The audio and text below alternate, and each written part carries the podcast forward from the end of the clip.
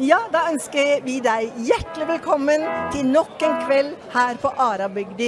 Vi er altså da på Mountain Camp. Det er Inge Røisland som driver dette her sammen med sin kone Eva. Og i kveld er det faktisk siste kveld vi har direktesending her fra Visjon Norge.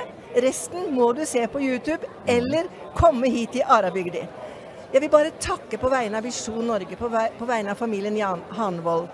Hjertelig takk for all forbønn og omtanke. Tusen, tusen takk. Nå står jeg her med kveldens taler, og det er litt spennende. Vi tilhører jo samme menighet, Det gjør vi. Svein Egil. Ja. Og vi er så spent på hva som ligger på ditt hjerte. Nå kan du ikke røpe så mye, men gi oss et par stikkord. Du, Vi skal gjøre det, vet du, og så satser vi på at det er bare de som ser på TV som får det med seg. vet du. Så Ja. røper man ikke for mye til de i salen. Jeg skal tale om eh, eh, profeten Samuel og Saul, faktisk, litt. Om eh, hvordan Gud talte til profeten Samuel eh, etter Sauls død. Og han sa at eh, 'Hvor lenge vil du sørge over Saul?' sa han. Enda jeg har forkastet ham. Og så sa Gud en ting til. Fyll ditt horn med olje og dra av sted. Wow. Og jeg skal preke egentlig om nåde til å glemme det som ligger bak, og stige inn i en ny og bedre framtid sammen med Gud. Ja. Ja. Skal jeg si, Svein Egil, du er spot on. Fordi at 80% av de bønneemnene som kommer frem når folk søker forbønn, det er Jeg kan aldri få glemt det var for fem år siden, det var for tre år siden, og jeg sitter fast. Men i kveld kan du bli fri. Lytt til Svein Egil Fikstedt, en fantastisk forkynner, pastor, misjonær. Du kan bare glede deg. Ha et godt møte.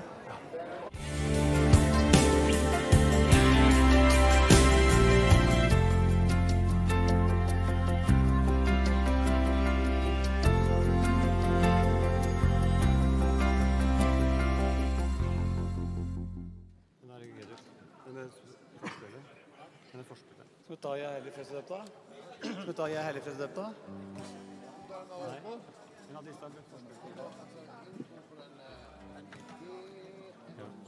Ja. Det var som har. G70. Nå blir det en Åge-sang, så nå må du være med å synge sangen her om kvelden òg, så nå blir det litt fart.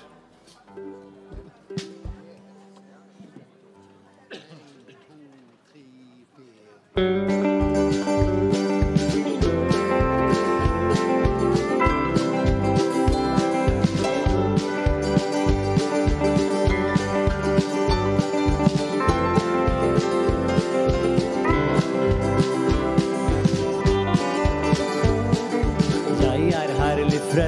døpt med vann i bibelstå.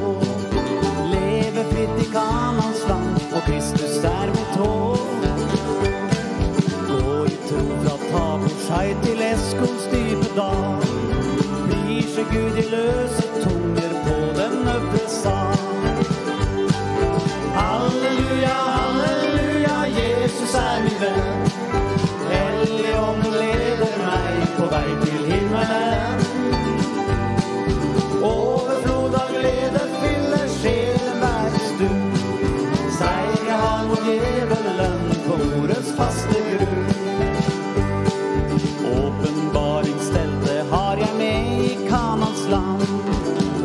der dekker Herren bord, så jeg kan holde stand.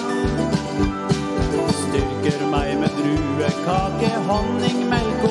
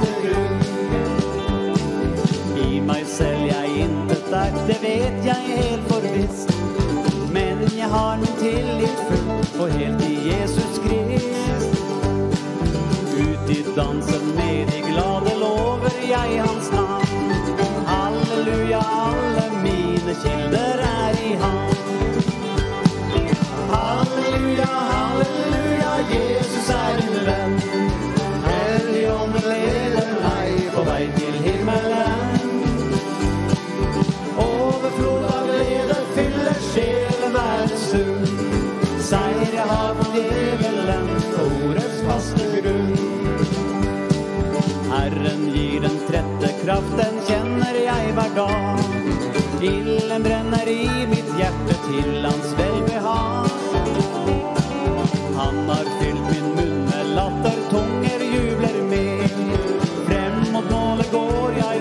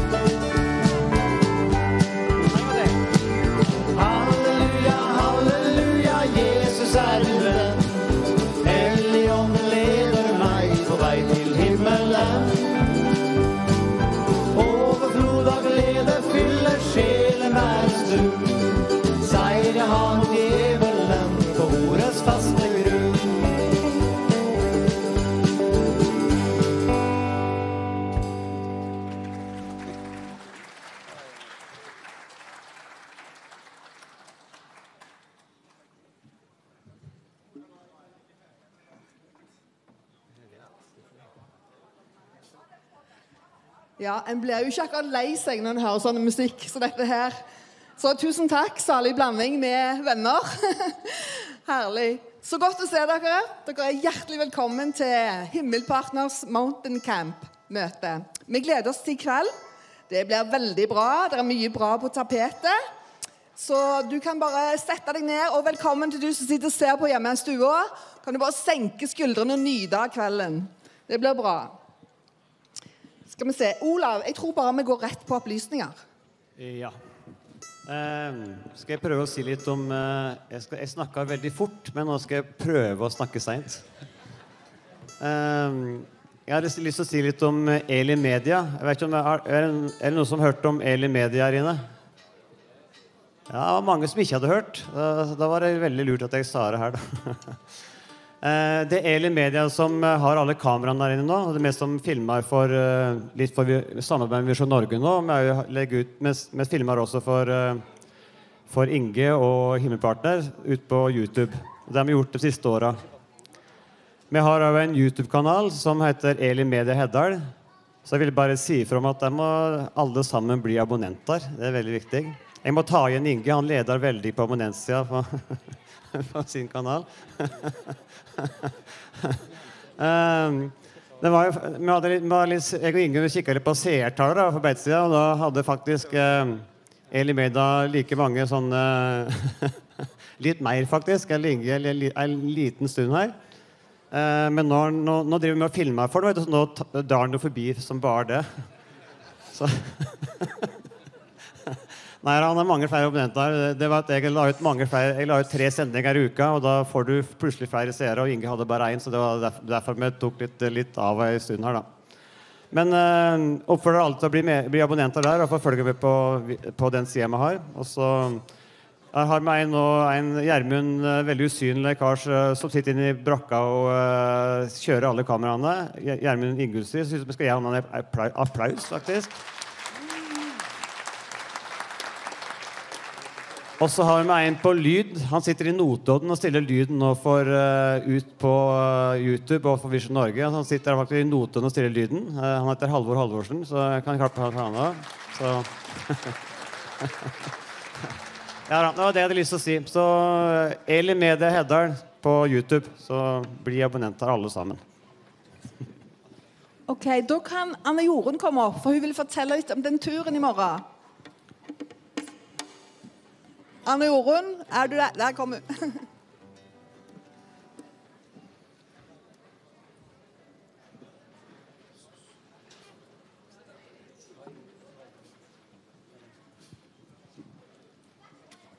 Det er ikke så lett når en sitter bak og stiller lyd samtidig som den skal være her fremme. Da tar det litt tid før det kommer fram. Vi har planlagt en fjelltur i morgen. Jeg har tatt på meg turgenseren allerede, så det var litt kaldt i stad. Eh, vi, møt- vi har tenkt å gå opp på en fjelltopp som er sånn eh, i lende. Eh, og der er det ei mast oppå, og veldig fin utsikt utover hele Totak. Så den som har lyst til å bli med meg og Monica og Eivind på tur, møter her klokka 11. Ta med niste. Og du må tåle å gå en oppoverbakke som er litt bratt i starten, men så flater det fint innover. Og det tar ca. en time å gå inn på toppen. Det blir spennende, det blir kjekt, tenker jeg. For de som liker å gå tur. Lene og Martine de skal fortelle litt om bibelskolen. Ja, nå har Himmelpartner, Bibels, eh, Himmelpartner drevet bibelskole i tre år, og da må vi jo finne på noe nytt. Eh, så vi kommer med en sånn nysatsing i forbindelse med det. Og derfor har jeg med meg Martine. Martine har gått to år på heltid på, i Grimstad. Eh, og så nå jobber du eh, 100% og vel så det i Himmelpartner, tror jeg. Eh, så kan ikke du si litt om det som vi skal gjøre fra januar? Det kan jeg. Fra januar 2024 så starter vi opp Himmelpartner School of Mission. Eh, som er en helt ny linje. En seks måneders bibelskole for du mellom 18 og 30 år. Jeg har så forventning til den skolen der. Det begynner med tre måneder i Grimstad, hvor du trenes opp, hvor du får solid undervisning og går tett på mennesker som Inge Røisland, Svein Egil Fikstvedt og andre som har stått i misjonstjeneste over mange, mange år. Eh, og det er det som har vært så verdifullt for min tjeneste. Og en av de største tingene jeg er takknemlig for med å jobbe i Himmelpartner og få være en del av det miljøet, det er å gå tett på mennesker som har gått veien før. Eh, vi trenger ikke å finne opp kruttet på nytt, men vi kan lære av de som har gått, og de som har lært veien. Eh, så det blir tre måneder i Grimstad. En liten fun fact, så er Grimstad den eh, byen i Norges land med mest solfylte dager, så det er jo en liten eh, pluss. og så reiser vi to måneder til Burundi, hvor vi virkelig skal få praktisere det vi lærer. Eh, For det er én ting med Guds ord, man skal lese det, og så skal man praktisere det som står, og det man lærer. Så når vi reiser til Burundi, så blir det tre uker hvor vi skal mobilisere til en stor kampanje. Vi har outreach på skoler og marked. Vi går i fengsel og forkynner evangeliet. Vi reiser til sykehus og legger hendene på de syke og ber for dem. Og sprer ordet om at Inge Røisland kommer til byen. Da fyrer vi av med en stor utendørskampanje hvor vi satser på at mange, mange, mange mennesker skal få høre om Jesus Kristus og ta et valg om å følge han resten av sitt liv. Så blir vi igjen og forhåpentligvis planter en menighet. Og da, i en måned etterkant, så skal vi være igjen for å disippelgjøre alle som har tatt et valg om å følge Jesus. Vi skal døpe dem i vann, og vi skal bruke tid med dem. Vi skal lage relasjoner og investere i de her menneskene. Og så I etterkant så kommer vi til å sende ned et team fra Himmelpartner for å følge opp menigheten og for å følge opp de som har tatt et valg om å følge Jesus. Etter det kommer vi tilbake til Grimstad og evaluerer og har en stund sammen før vi blir bedt for og sendt ut av lederne på Himmelparten og bibelskole. Så jeg har så, så forventning til det halvåret, og jeg føler meg så heldig som får være en del av det. Eh, det er begrensa plasser, så Sitter du der hjemme og følger med, eller vet du om noen som kunne vært, det her kunne vært interessant for, så be de gå inn på himmelpartnerbibelskole.no. Der er det kontaktinformasjon, og det står mer informasjon om denne bibelskolen og denne linja. Så jeg håper at vi ses i januar 2024.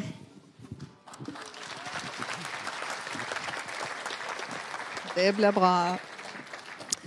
Så må jeg jo presentere kveldens talere i kveld. Det er jo Svein Egil Fikseth. Han er veldig bra. Det er mannen min. Jeg heter Toril Fikseth, forresten. Jeg glemte å si det. Eh, skal vi se. Vi skal bare ha noen få opplysninger, og det er eh, I kveld er det ungdomssamling på Låven klokken 22. Eh, I morgen er det den turen, ja, det har du hørt om. I morgen er det Jabran Inayat som skal tale om kvelden. Um, skal vi bare se her. Ja, hvis du skal kjøpe middag i morgen Der er middag i morgen? Nei, det er ikke middag i morgen. Nei, glem det jeg sa. Nei, men da skal jeg i hvert fall gjøre noe helt annet. Jeg hadde lyst til å anbefale en bok. Jeg kjøpte en bok her for noen dager siden, og det er den. Catherine Crick heter hun, og og Tittelen er 'Hemmeligheten bak åndens salvelse'. Den kan jeg bare anbefale på det sterkeste. Jeg har kommet sånn til side 53, og den er veldig bra. Så ta en tur på bokbordet, og så kjøp noe du finner interessant. Og så har vi lyst også å be for Hanvold om at han skal bli fullstendig lekt. Så vi bare gjør det nå. I Jesu navn. Far, vi bare løfter opp for deg, Hanvold, akkurat nå, Herre. Jeg bare ber at du skal komme med din legedom, Herre, over han nå, Herre Far. At han skal bli fullkommen, lekt og helbredet I Jesu navn, Herre Far. Å, Jesus, vi bare velsigne familien, Herre Far. Vi bare løfter opp for deg Inga, Herre, og familien og barna, Herre. I Jesu navn, bare ber at du skal omslutte dem med din kjærlighet, Herre Far. I Jesu navn, Far. Vi bare priser deg og ærer deg, Herre. Og vi bare gleder oss til å høre seiersrapporter derfra. I Jesu navn. Amen.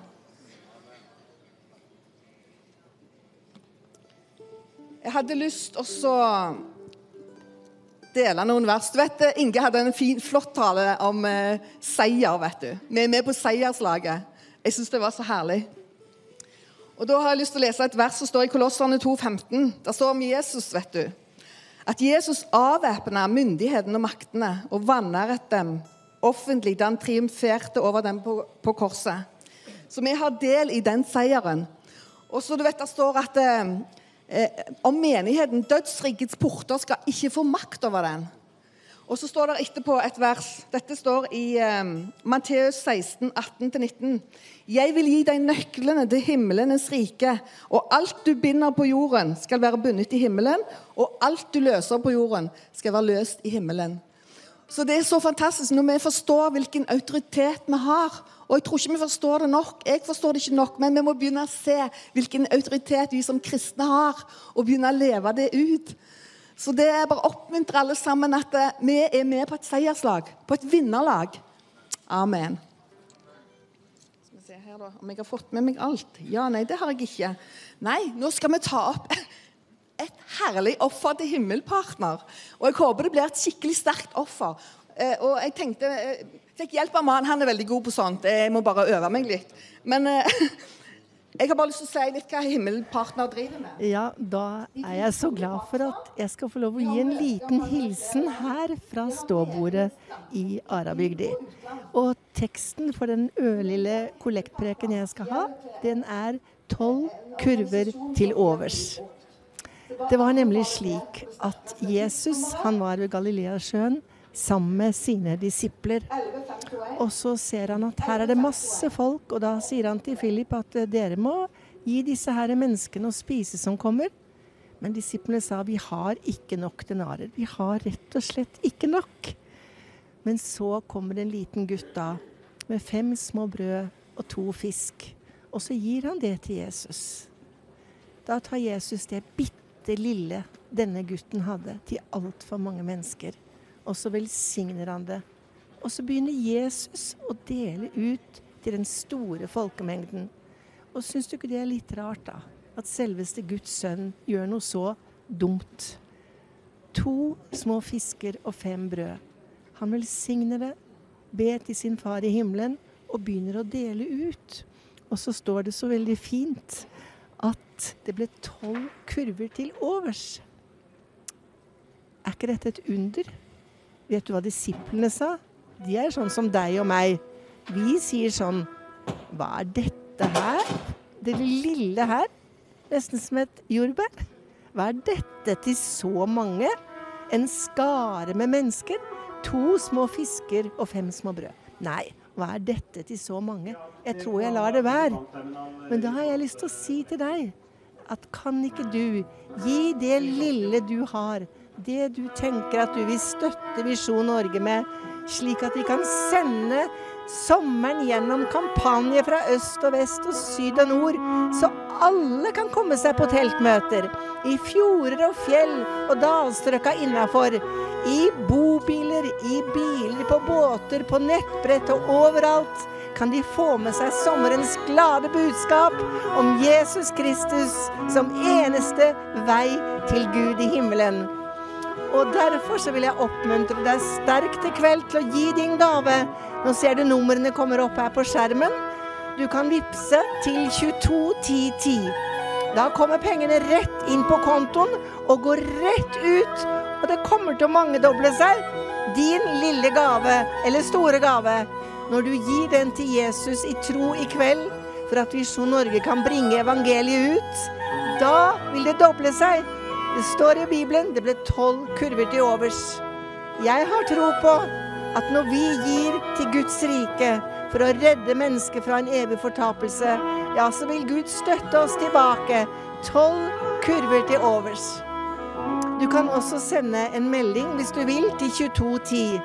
Da skriver du i meldingsfeltet visjon, et opphold, navn og adressebeløp, det du ønsker å gi. Men kanskje det aller smarteste er å vippse 221010. Da går det rett inn. Så Gud velsigne deg. Ikke lenger må du si 'Hva er dette lille?' til så stort et arbeid. Nei, Jesus vil velsigne det du gir, og så vil han dele evangeliet ut på dine og mine vegne. Og så skal det bli tolv kurver til overs. Gud velsigne deg, og ha en flott møtekveld.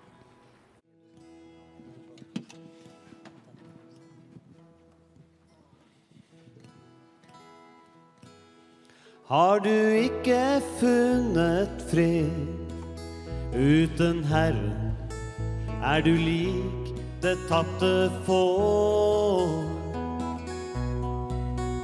Men vår Herre kaller på at du frelsen kan oppnå. Gjennom blodet har han renset all vår skyld av sin store kjærlighet. Han for oss på korset led. Han var landet som for verden måtte dø. Han har banet himmelens vei da han døde og led for meg. Du vil se at han er frelseren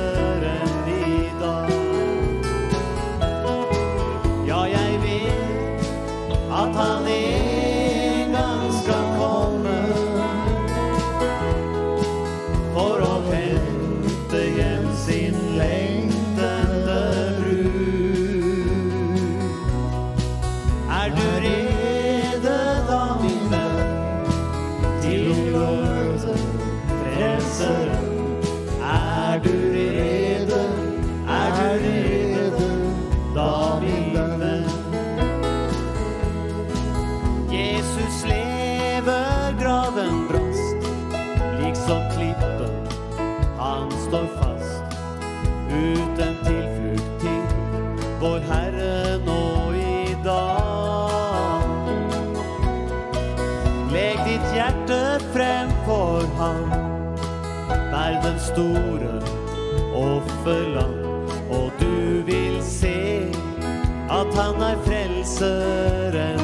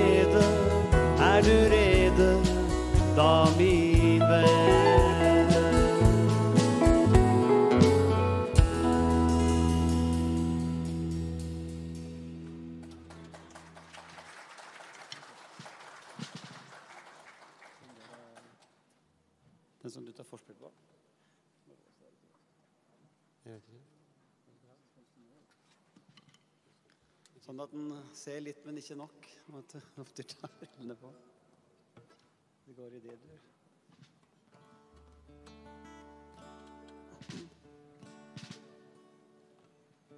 If Jesus comes tomorrow.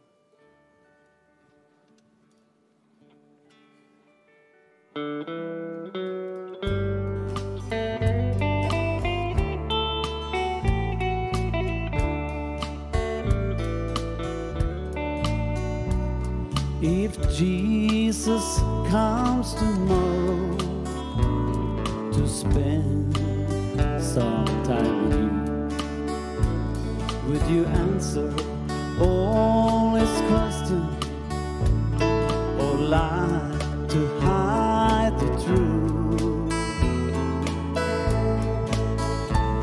Would you welcome him with open arms let him in? If Jesus comes tomorrow, what then?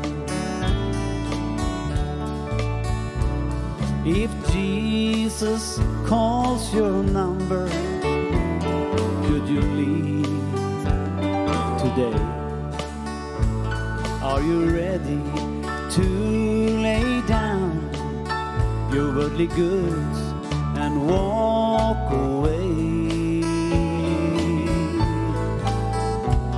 Would it take a month of Sundays just to tell him of your sin? If Jesus comes tomorrow, what then? If the sky turns black as midnight in the middle of the day, and somehow you knew that Jesus would soon be on his way, would you have to beg forgiveness, or could you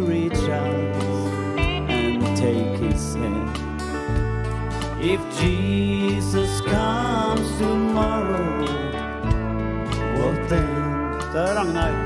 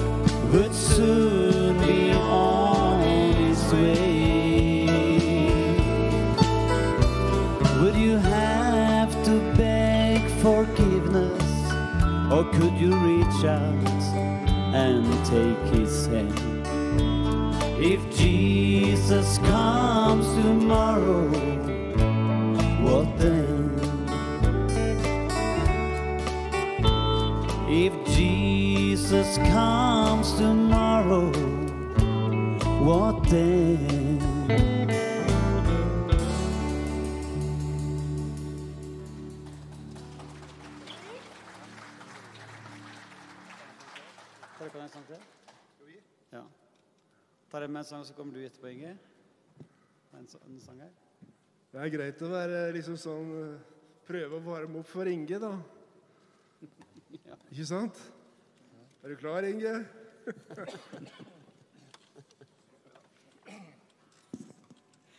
Han Gunnar og Ragnar skal synge en sang nå. Jeg skal bli med Gunnar på koret, så synger Gunnar, som du sier, Heddar, da. Verset. Og han Gunnar, han Jeg leder med ett barnebarn på Gunnar, da. Jeg har ni.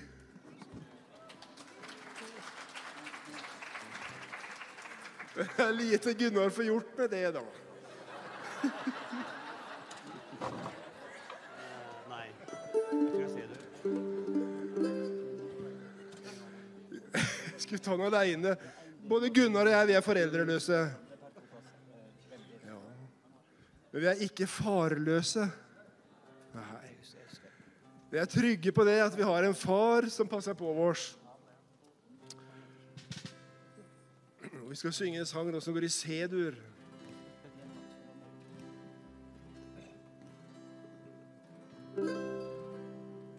I en natt full av søker jeg finne ly. Stormen raser omkring meg i en truende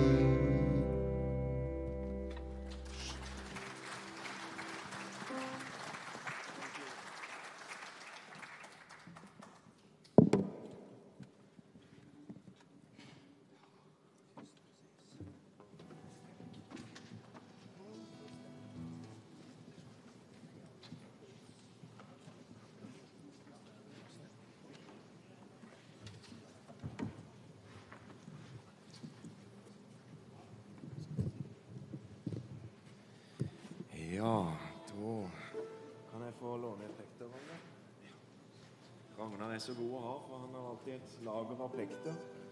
Gipsen ja, ja. Så han svikter aldri. Han har alltid, alltid plekter på lur. Skal vi se Vi skal synge en eh, sang som kanskje de fleste kan.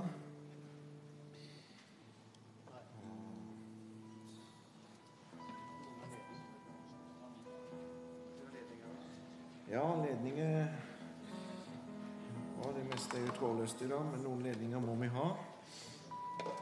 Ved Jesu føtter i G-dur. En stille stund. Det er en fin sang. Vi synger litt på nynorsk her, vet du, når vi er oppe i Dalane så det passer fint.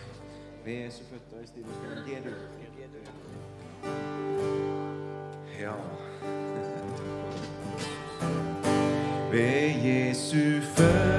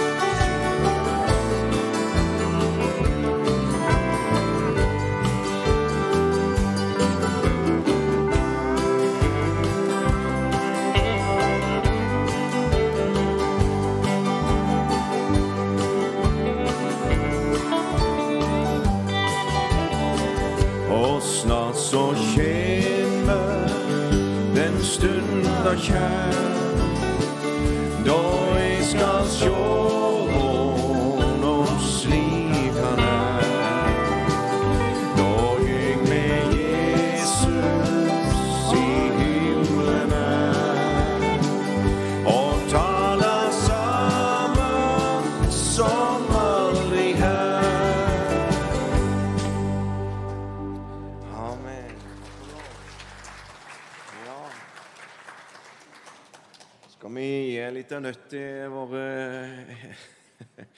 Det hadde vært eh, navnevalg her og nå på salig blanding og innblanding og, alt dette her, vet du. Men vi har litt sånn herlig velsigna innblanding fra misjonsbefalingen her. altså Det er vi veldig glad for.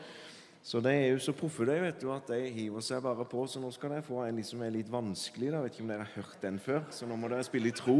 Det er lett for oss andre, da, men, eh, men eh, Vi skal ta en sang som heter 'Større enn mine feil'. Og Da er det sikkert noen som er frista til å si da har vi en stor Gud. hvis, det, hvis det er med det gjelder. Men en, en sang som jeg har på en av CD-ene mine, så derfor bare hive dere med i tro her også, skal vi se åssen det går. Ja. Takk og lov. Halleluja, Jesus. Du er større enn alle mine feil og omstendighetene som tynger meg.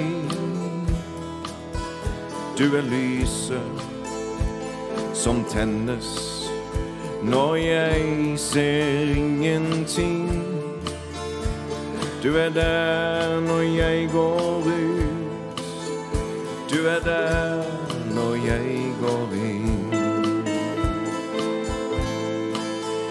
Du er større enn alle mine feil og omstendighetene som tynger meg. Kjære Jesus, min Herre og min Mester.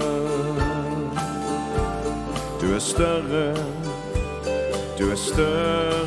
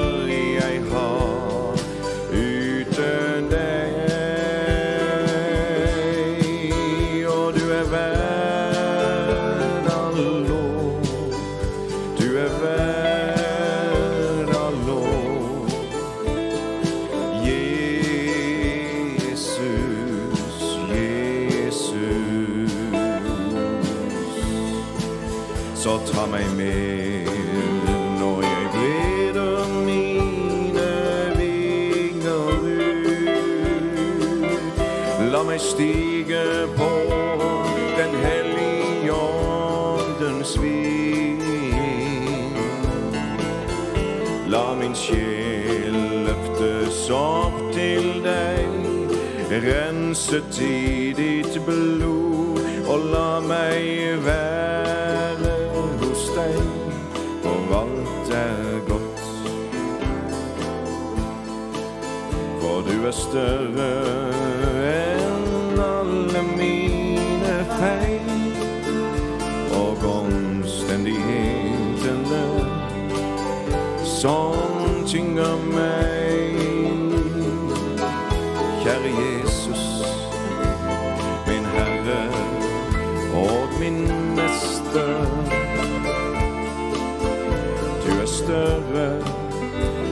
er større enn alt.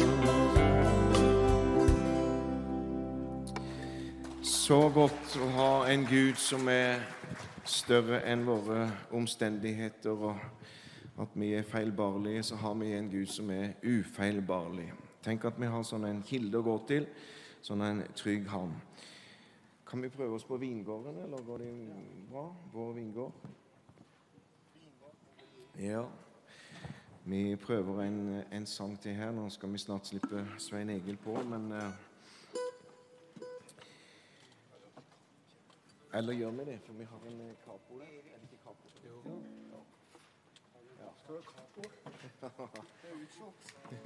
Ragnar er depotet vårt, vet du. Han har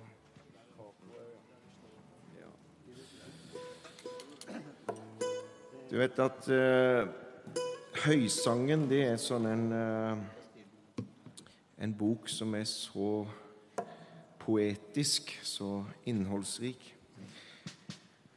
Eh, og den er skrevet med inspirasjon ut fra, ut fra den, eh, den boka der.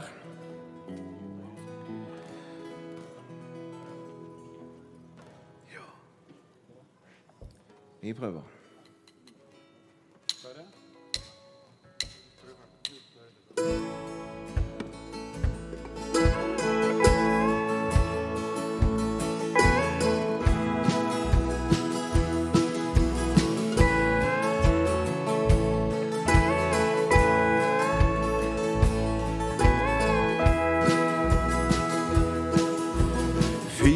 Kamp for å fange mitt sinn gjorde meg av og til blind. Jeg fokuserte på uvesentlige ting. Jeg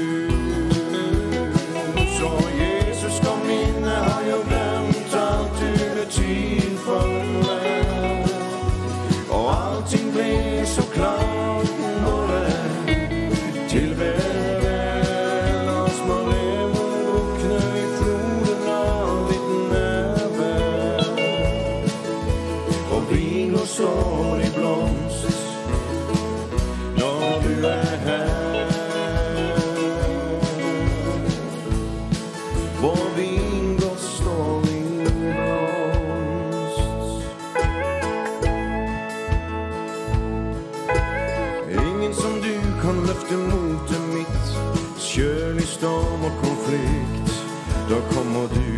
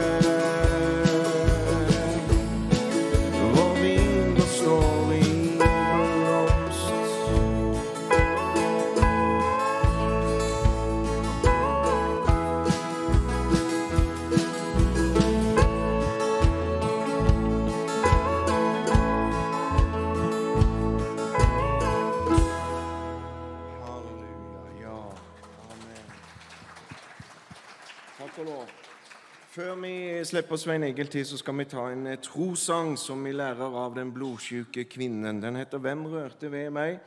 Eh, skrevet på den siste, nei, første plata mi. Den går i E-dur. Og det er en sånn beretning som vi alle sammen kan ta fram for vår egen del og lære hvordan man skal berøre Du vet, hvis ikke Jesus rører oss, så kan vi røre ved han. Det er ingen uskyldning for at vi kan få et møte med Jesus. Så ikke vær lei deg om du føler at Jesus ikke rører ved deg, for at da løper du til Jesus, og så rører du ved han. Han er alltid der, han er alltid tilgjengelig. Amen. Ja, er vi klare?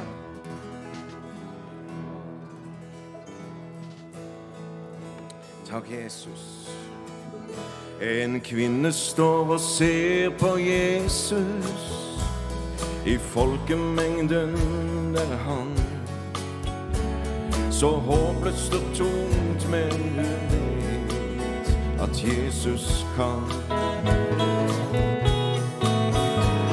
Hun trenger seg frem blant alle dem som ikke vet hva smerte er.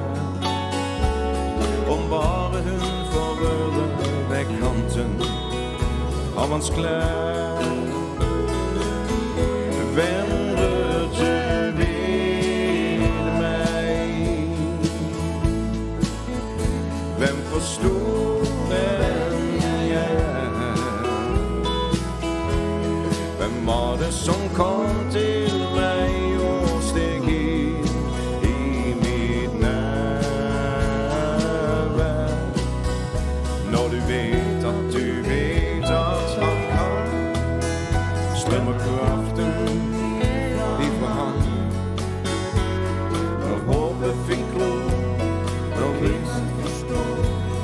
gripes løftet kun ved tro.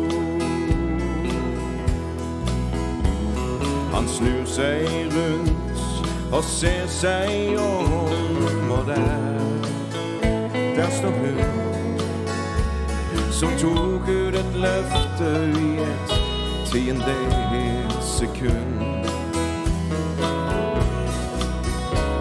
Blant alle dem som kun så en mann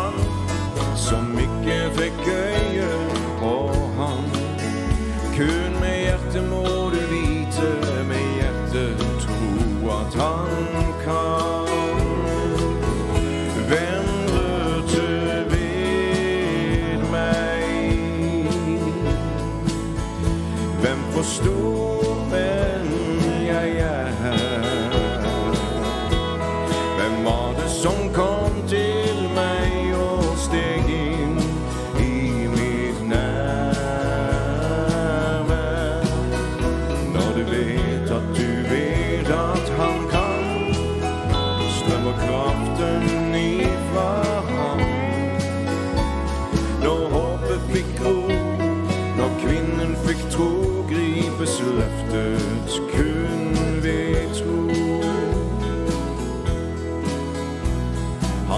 seg rundt og ser seg om, og der, der er du.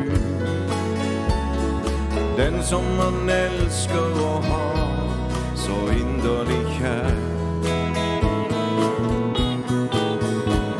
I et øyeblikk kan løftet bli ditt, så treng deg fram til han. Når du vet at du vet kan. Hvem røde ved meg? Hvem forsto hvem jeg er? Hvem var det som kom til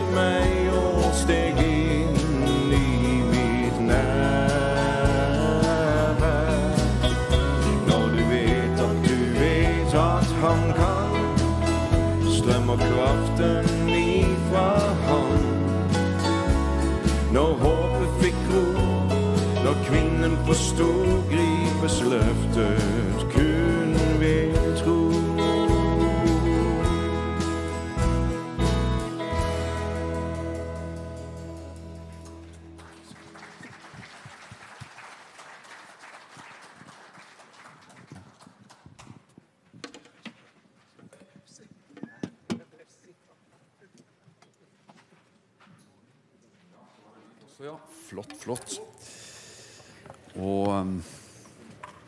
kan sikkert ta vekk denne her.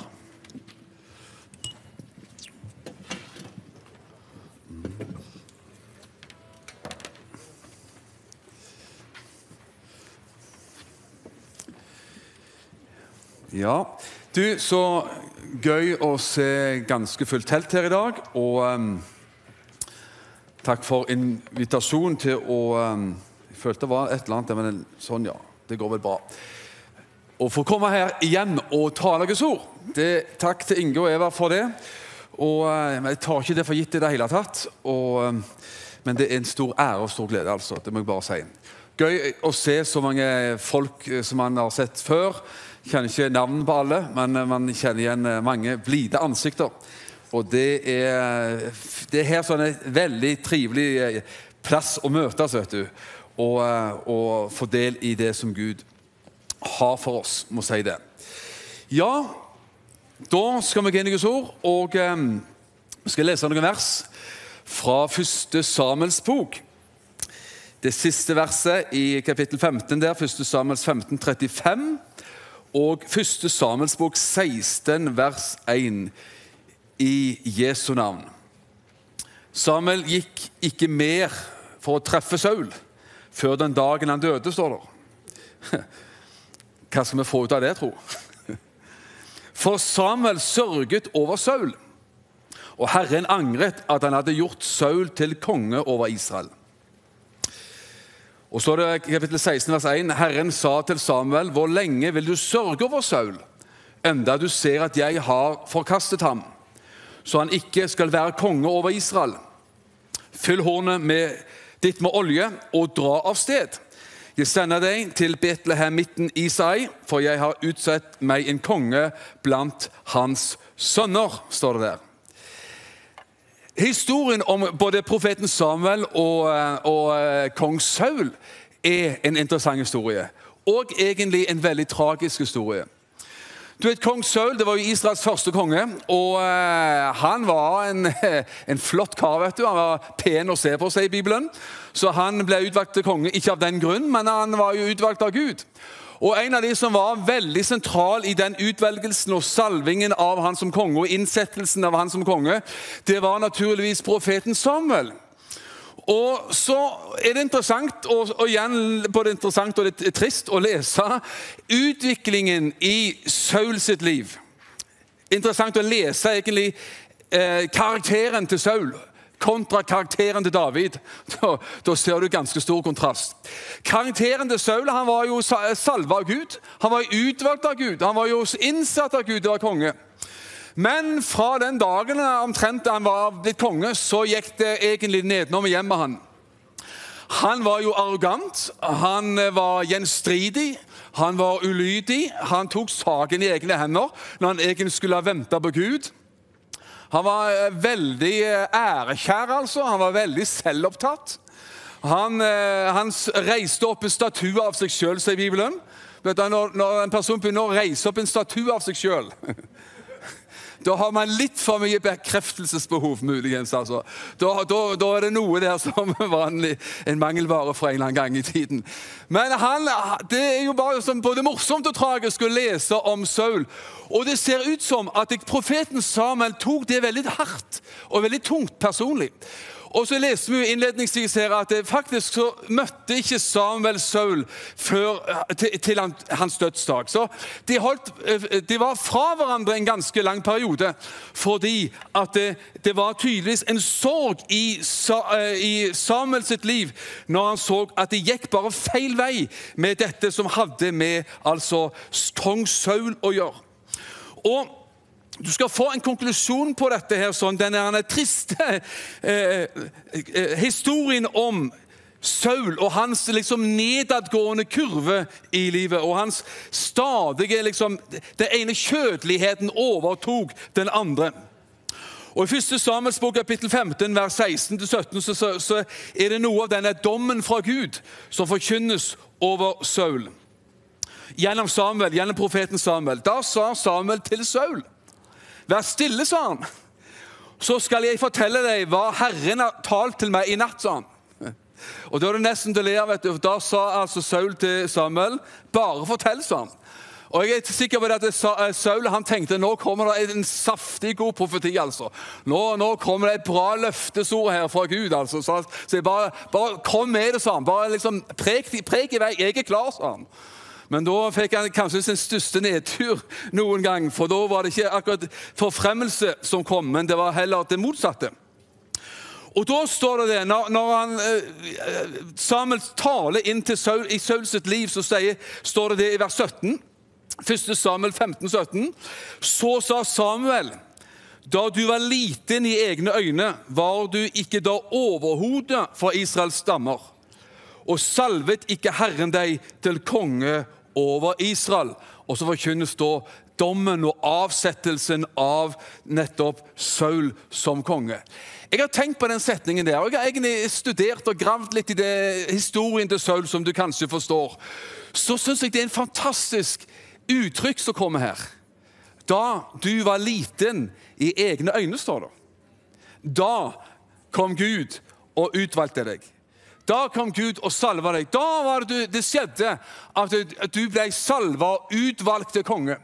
Og Det er festlig å se tilbake på den tiden også i Saul sitt liv. Når han nettopp var, eh, skulle utpekes til konge, så sier Bibelen at han gjemte seg i folkemengden.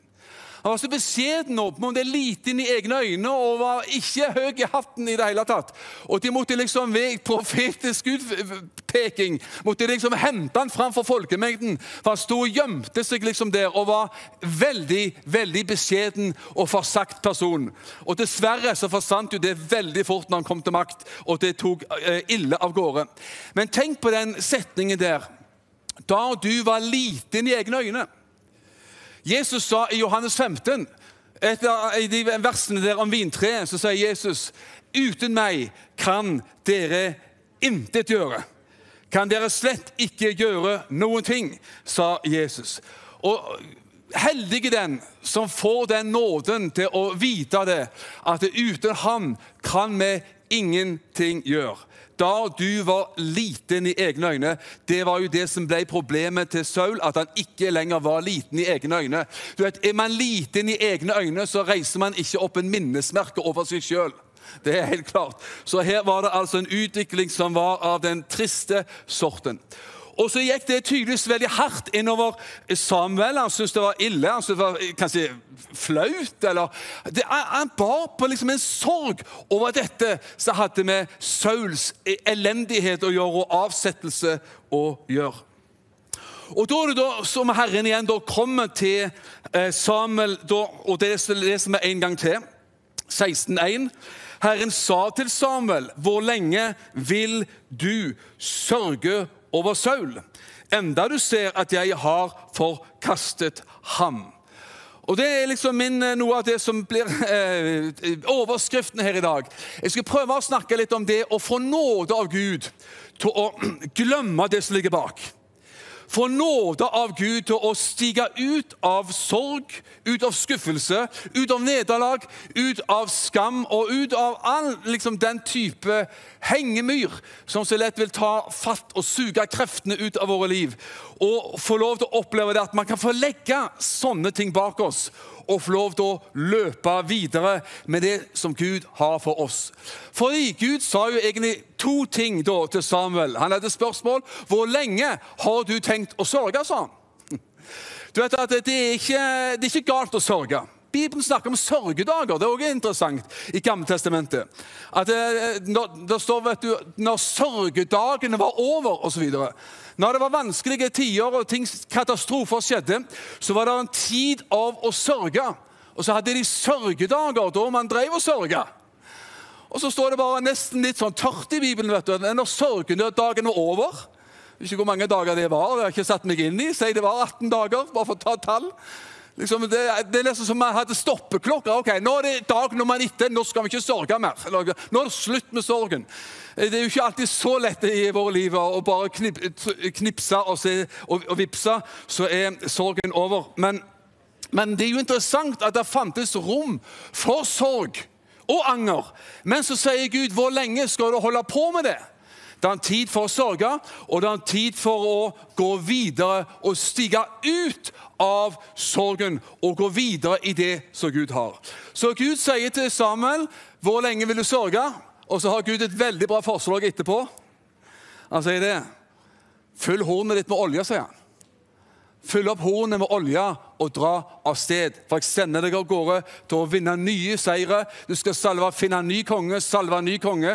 Og det var kong David, osv. Så og sånn. Men vi skal dvele litt ved det her i dag. Hvor lenge skal du og meg sørge over saker og ting som gikk galt i våre liv? Hvor lenge skal du bære på skam? Hvor lenge skal du tenke på nederlag? Hvor lenge skal du la kanskje fordømmelse, dårlig selvbilde eller andre ting ødelegge og kanskje røve fra ditt og mitt liv Guds plan med våre liv? Og da da, da er, det, bra med det som Herren sier. vet du. Han sier at fyll hornet ditt med olje og dra av sted. Så om du ikke husker mye for denne kvelden, så håper jeg at du skal huske akkurat det sånn. At du skal fylle ditt horn, oljehornet, salve, salvelseshornet med olje, og dra av sted. Når du eh, om noen dager er ferdig her på Arabygda og du drar til ditt hjemsted, så, skal du dra herfra med oljehornet fullt av olje. Og du drar av sted og fokuserer ikke lenger på sorgen, nederlaget, skammen, alle ubesvarte spørsmål og alle andre ting, men du er fokusert på at du har oljehornet fullt med olje, og du drar av sted. Sagt med andre ord så sier Gud, fokuser på noe annet nå. Fokuser på tjenesten. Fokuser på Guds hensikt med livet. Fokuser på Guds nærvær. Fokuser på de ting som har med Gud å gjøre. Fyll livet med de ting som gir mening, og som har med Guds hensikt og plan med livet. Fyll ditt horn med olje, sier Bibelen. Er det noe som har forundret meg veldig, og som, som man, eh, man møter stadig på det? Og Det sier jeg ikke med, med, med liksom en frekk mine eller med en lettsindig holdning, for alle av oss har opplevd de tingene som vi snakker om her i dag. Jeg er sikker på at det, vi prater om, det er alle av oss har vært der, eller er der, eller kommer dit av og til, fordi livets realiteter, vanskelige omstendigheter, kanskje menneskers svik det, det, og vårt eget svik kan nå og innhente oss sånn av og til. Og Da det forundret meg ofte hvor, eh, hvor mange mennesker bruker gjerne nesten hele livet sitt til å eh, komme ut av vonde minner. Komme ut av vanskelige ting. Og hvordan jeg selv har møtt mennesker som er langt opp i årene, som ennå eh, kjenner på skammen over ting som skjedde i yngre dager, eller vonde ting som skjedde, svik, dårlig oppvekst osv. Og så bærer man det med, det med seg langt, langt inn i alderdommen, og av og til også helt til grava. Og jeg tror bare at evangeliet er annerledes enn som så. Evangeliet er det, den kraften og det verktøyet man har i livet til å få forvandling, til å slippe det som ligger bak, og gå framover med det som Gud har for oss. Du vet, Evangeliets kjerne det er jo selvfølgelig at Jesus døde for oss på korset. Det er klart. Det er mannen på, på det midterste kors som døde og oppsto for oss og tok vår synd og skyld og skam på seg sjøl. Men følgene av det, frukten av det, er det vi prater om her i dag. Det går an å få en ny begynnelse. Det går an å stige ut av sorgen, av skammen, og finne en ny vei og en ny mening og et nytt liv. Apostelen Paulus sier i Filippa-brevet 3 vi skal bare, ja, vi leser de versene, to-tre vers. Filippene 3, 12-14. Ikke slik å forstå at jeg allerede har nådd det, eller at jeg allerede er blitt fullkommen. Men jeg jager framover, så jeg kan gripe, det, gripe tak i det. Ettersom Kristus, Jesus, også har grepet tak i meg. Brødre, jeg tror ikke om meg selv at jeg har grepet det. Men ett gjør jeg. Jeg glemmer det som ligger bak, og strekker meg ut etter det som ligger foran. Jeg jager mot målet, mot en seierspris som Gud fra det høye kalte oss til i Kristus Jesus. Her snakker Paulus om å glemme det som ligger bak, og få nåde til å glemme det som ligger bak. Paulus gjorde det, og det er interessant at det er Paulus med sin ekstreme fortid for Paulus, når han eh, forteller om sitt tidligere liv som fariseer, så var ikke han snau altså, i sin, i sin ekstremitet. Han forteller at han var med å tvinge mennesker til å spotte Gud.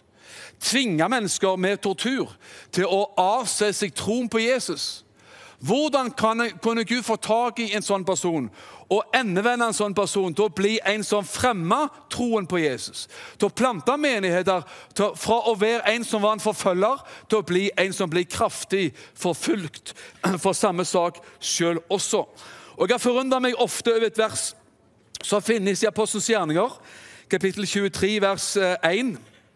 Da er det Paul som står framfor Det høye råd i Jerusalem det er mot, ja, mot, slutten av livet hans og tjenesten hans som sådan. Han er blitt tatt til fange i Jerusalem. Og så står han fremodig fram for Det høye råd i Jerusalem. Det var jo Israels åndelige lederskap, kan man si. Bestående av 71 medlemmer. Og Nikodemus var jo tidligere en som hadde vært med i Det høye råd osv. Så, sånn. så står Paulus fram for rådet og sier så frimodig og sier at eh, Altså, Menn og brødre, sier han, med utelukkende god samvittighet har jeg levd for Gud helt til denne dag. Jeg er frimodig sagt det når du har forfulgt kristne.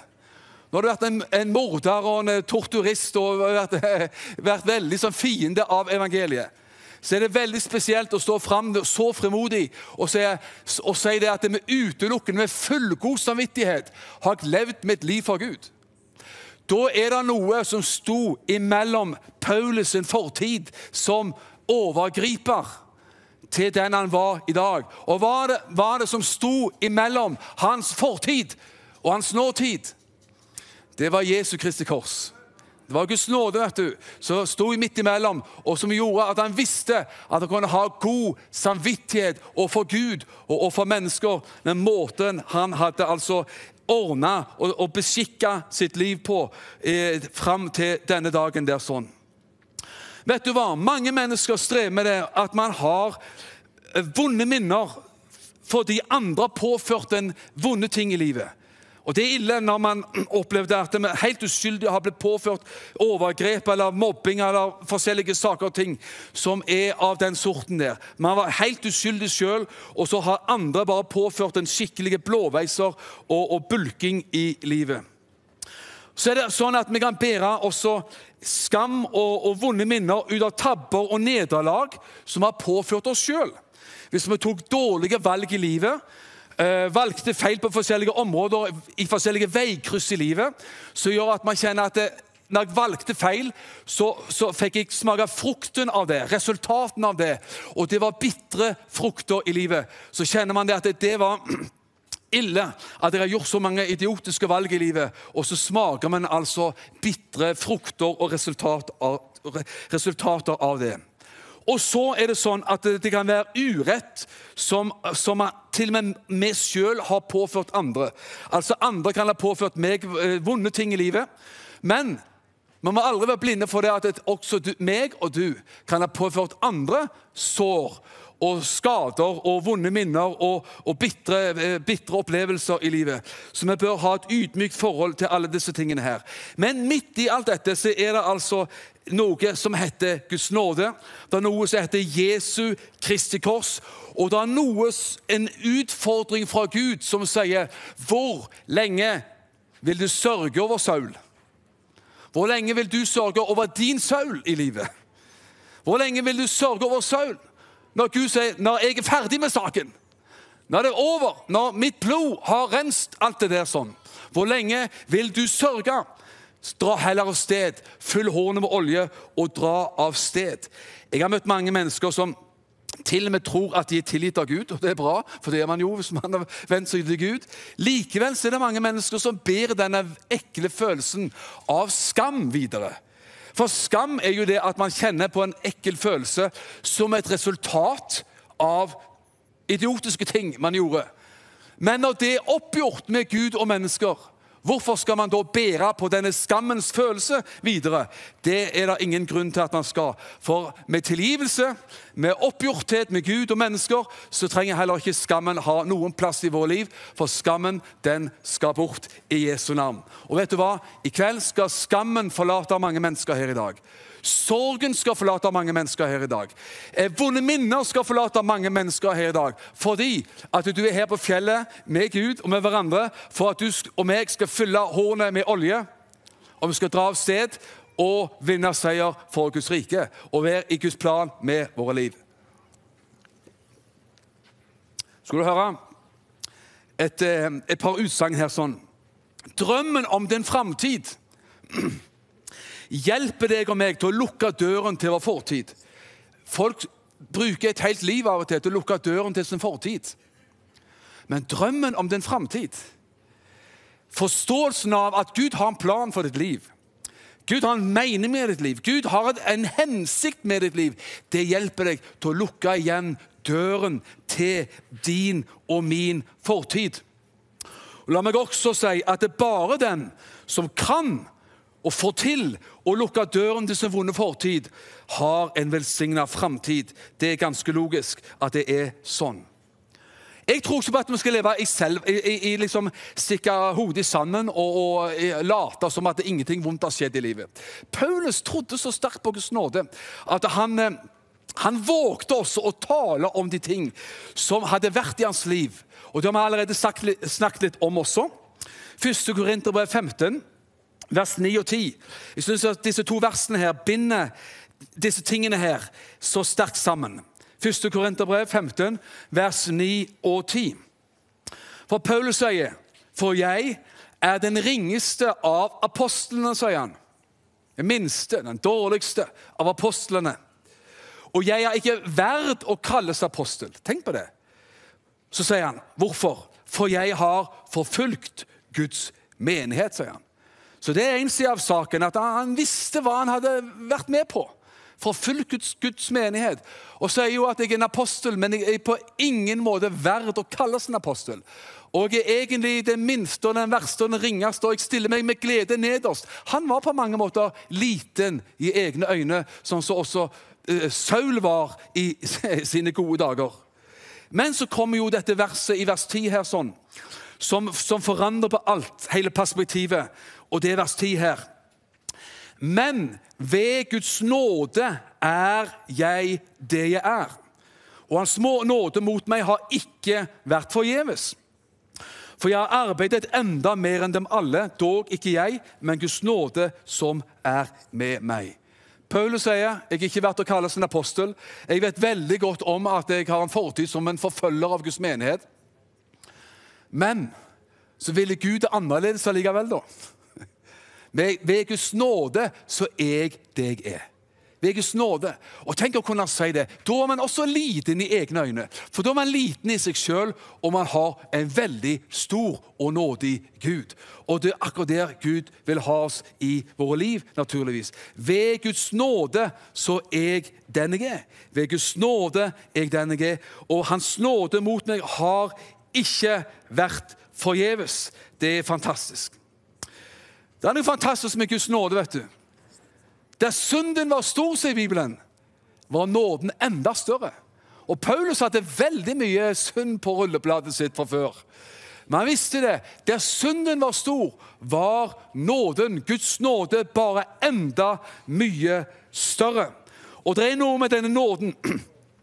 Og elsker å høre mennesker, lese mennesker, møte mennesker, prate med mennesker som har opplevd kanskje mye av dette vonde og dramatiske eller brutale i livet, men som er mektig brukt av Gud. Som er et bevis på at Gud er nådig, og Gud gir et nytt liv og en ny sjanse til alle mennesker som ønsker akkurat det. La oss lese litt videre her sånn fra Bibelen.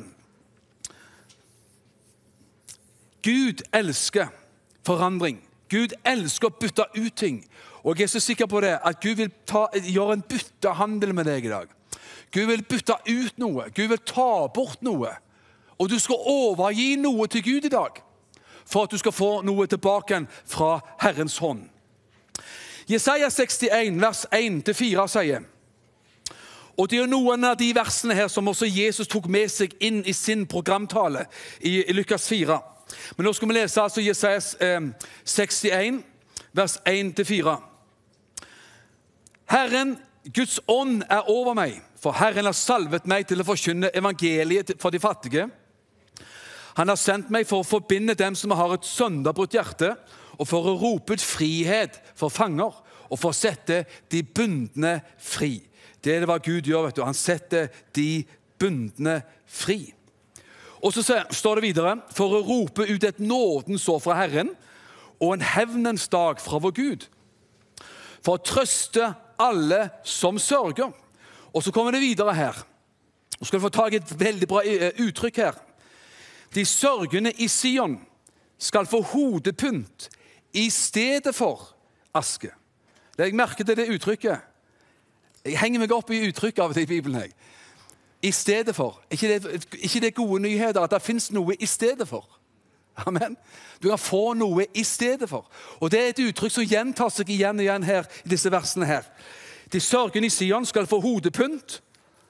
Har du sett mennesker, ofte kvinner fra andre kulturer i Afrika, så har man voldsomme hodepynt. Fargerikt og flott. De sørgende i Sion skal få hodepynt i stedet for aske.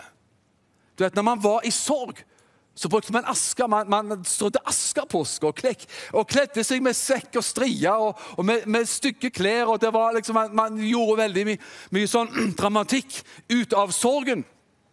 Og man brukte aske som sagt. Men her sier Gud de sørgende i Sion skal få hodepynt i stedet for I stedet for aske. Og som det er ikke nok, så står det også gledens olje i stedet for. I stedet for sorg. Lovprisningsdrakt i stedet for en avmaktsånd. Det er det hva Gud gjør, og det er resultatet av hva Jesus gjorde på korset. Dette er følgende av evangeliet. Dette er selve evangeliets forandrende kraft. Og hva, hva blir resultatet av det? Jo, de skal kalles, her, kalles rettferdighetens terabinter, som Herren har plantet, og så, han, eh, så han kan bli herliggjort. Og så står det at de som har fått da, altså hodepynt i stedet for aske, De som har fått glede i stedet for eh, sorg. De som har fått lovprisning i stedet for avmakt. Hva er det de skal gjøre? Jo, de skal bygge opp igjen ruinene fra fordums tid. De settes i stand til å bygge opp igjen ruinene fra fordums tid. De skal gjenreise stedene som lå øde i, de eldste, i den eldste tid og de skal sette de nedrevne, nedrevne byene i stand, stedene som lå ødelagt fra slekt til slekt. Kan du se det? At Gud har mennesker som har vært i avmakt, som har vært i sorg, som har vært i elendighet, som har vært i skikkelig hengemyr. Og så blir man mennesker som kan bygge noe, som gjør noe, som produserer noe, som utfører noe for Guds rike og for andre mennesker. Ingen som Gud kan ta mennesker som kanskje en gang i tida var var, avhengig av offentlig hjelp på mange områder, og som gjerne blir i stedet for skattebetalere og arbeidsfolk til slutt. Fordi at Gud er en sånn Gud. Salme 30 vers 12 sier det David som sier dette. Du, sier han, har vendt en klage til gledesdans for meg. Du har tatt av meg mine sørgeklær og kledd meg i aske. Hva Gud sier, eller Salmisten sier om Gud. Herre, du har byttet ut alle ting. Du har tatt bort altså eh, eh, min klage og gitt meg gledesstans. Du har tatt av meg mine sørgeklær og kledd meg i aske. Og det er akkurat det Gud vil gjøre i mennesker sitt liv her i kveld. Det er hva Gud vil gjøre i mennesker sitt liv med, for de som ser oss på TV. Det er hva Gud vil gjøre til enhver tid for mennesker som venner seg til Han. Jeg håper ingen her har gitt opp håpet om forandring i livet. Har du gitt håp, opp håpet om om å komme ut av sorgen? Har du gitt opp håpet om å komme ut av avmakt? Har du gitt opp håpet om å komme ut av vonde minner? Da er gode nyheter til deg. Gud er mer enn mer enn i stand til, og Gud er mer enn villig til å ta deg ut og gi deg en ny framtid med glede og med dans og med lovprisingsdrakt istedenfor alt annet som fienden og som livet har gjerne påført mange, mange mennesker. Bli med til første krønikebok. Jeg elsker de versene her. og De har prekt om altså en del ganger sånn, ved en del anledninger. Første krønikebok, kapittel 4, vers 9 og 10. Jeg elsker denne enkle historien om en kar i Bibelen som heter Jabes. For noen år siden så var det en bok som ble kom ut som heter Jabes bønn. Den skal vi lese nå, ikke den boka, men vi skal lese Jabes bønn. Og Det er interessant å lese om denne personen som opplevde å ha et dårlig utgangspunkt i livet, men som Gud kunne gjøre noe for og kunne gjøre noe med. Og Det er interessant, vet du, for dette, dette med Jabes, Jabes her, det finnes, finnes midt i disse lange slektstavlene i Gammeltestamentet som en del av oss av og til lar oss friste til å hoppe over. Er det noen som er skyldig i det? Det er morsomst å høre på databibelen. Folk som har lest inn Bibelen vet du, og hører folk som leser inn det, og så skal kjøre på med disse veldig vanskelige listene og navn. Det er jo artig å høre hvordan forskjellige folk leser disse navnene. Det var mer for underholdningen, det, da. Men her midt i disse såkalt tørre slektslistene som du finner enkelte steder i Bibelen, så finner du noen gullkorn, og her er en av de. Jabes fikk mer ære enn sine brødre, står der. Og hans mor kalte ham Jabes og sa fordi jeg fødte ham med eller i smerte. Du vet, Jabes betyr smerte. det. Så hun hadde en så beinhard fødsel vet du, at hun tenkte at det, av det gjorde man det i Bibelen, at man ga folk navn alltid til en spesiell hendelse. og sånne ting. Jesus kalte jo Simon for Peter, og Abraham ble til Abraham osv. Så sånn. For at det skjedde det noe i livet, så, så fiksa man litt på navnet. Og her er det jo sånn at det, det stakkars Jabes Jeg syns synd på han, altså. Hadde, det var ikke hans feil at han ga moren beinhard fødsel. Jeg syns ikke du kan skylde på en baby at man kom ut kanskje feil vei, eller hva man gjorde. Men setefødsel Hvem vet hva det var for noe? Men vet du hva? Mora hadde så dårlige minner om fødselen at hun kalte sønnen sin for Jabes, som betyr smerte. Jeg vet ikke om det er en veldig psykologisk og smart måte å gjøre det på. altså, Å kalle sønnen sin for smerte. Så når hun ropte på sønnen at han skulle komme inn og spise middag, så ropte hun smerte. Kom og spis middag. Smerte, gå på rommet og gjør leksene dine. Smerte, rydd rommet ditt. Og sånn var det altså. Han fikk bare dette navnet smerte. Og vet du hva? Av og til så vil enten foreldre i verste fall, eller lærere eller mennesker klistre på oss en feil identitet. Smerte, mislykket, dum, feit, hva som helst. Som blir en, liksom en dårlig stempel, og vondt og vanskelig stempel på, på våre liv, faktisk. Og svært mange får liksom, eh, på seg, hatten passer på forskjellig vis. Og Her fikk altså selveste Jabes, sønnen til sin mor, han fikk navnet Smerte som en påminning om at du Du skal bare vite det, min sønn, at du har påført mora di veldig mye smerte i livet, altså. Dårlig gjort. Men så står det noe fantastisk i vers 10, og der står det at Jabes, Det så- ser ut som Jabes han godtok ikke den. Han vil ikke ha den der eh, eh, tapermentaliteten i livet sitt. Og Da står det at Jabes påkalte Israels Gud og sa Å, om du bare ville velsigne meg og utvide grensene mine, må din hånd være med meg, og må du holde meg borte fra ondt, så jeg ikke blir årsak til smerte. Og så står det enkelt og tørt Og Gud ga ham det han ba han om. Kan du se at det ble en forandring i Jabes sitt liv? For at han fikk liksom denne etiketten, denne identiteten av at du har påført andre mennesker smerte. Du har forvolda noen plager. Mor, din kjære mor har du, har du gitt en beinhard fødsel, og, og siden skal du bære dette navnet. Men Jabes tenkte at jeg finner meg ikke i det tullet der. Han påkalte Gud og sa, Gud, om du vil velsigne mitt liv, om du vil utvide mine landområder, om du vil gjøre sånn at jeg ikke blir årsak til smerte Det er som om han sier jeg har vært et å, tydeligvis årsak til smerte én gang i livet. Det får vel holde, sa han kanskje til Gud. Og Herren ga han det han ba han om. Han ble forandra. Han fant seg ikke i å bære, bære denne identiteten i livet sitt. Han fikk utvida sine grenser. Og vet du hva? Uansett hva som har blitt sagt og, og, og liksom uttalt over ditt og mitt liv, så er det sånn at vi kan skifte identitet, og vi får en ny identitet i Jesus. Da kalles du rettferdig. Du kalles for Guds barn. Du kalles for 'Du er min sønn, du er min datter, som jeg har behag i'. Det er bedre enn å bli kalt for Jabes, å bli kalt for smerte eller taper eller noe annet i livet. Du kan få en ny identitet i Jesus. Og hvis du tilhører Jesus og er frelst, så har du fått nettopp den identiteten for lenge siden. Jeg skal gå mot avslutning ganske fort her sånn. Men vet du hva?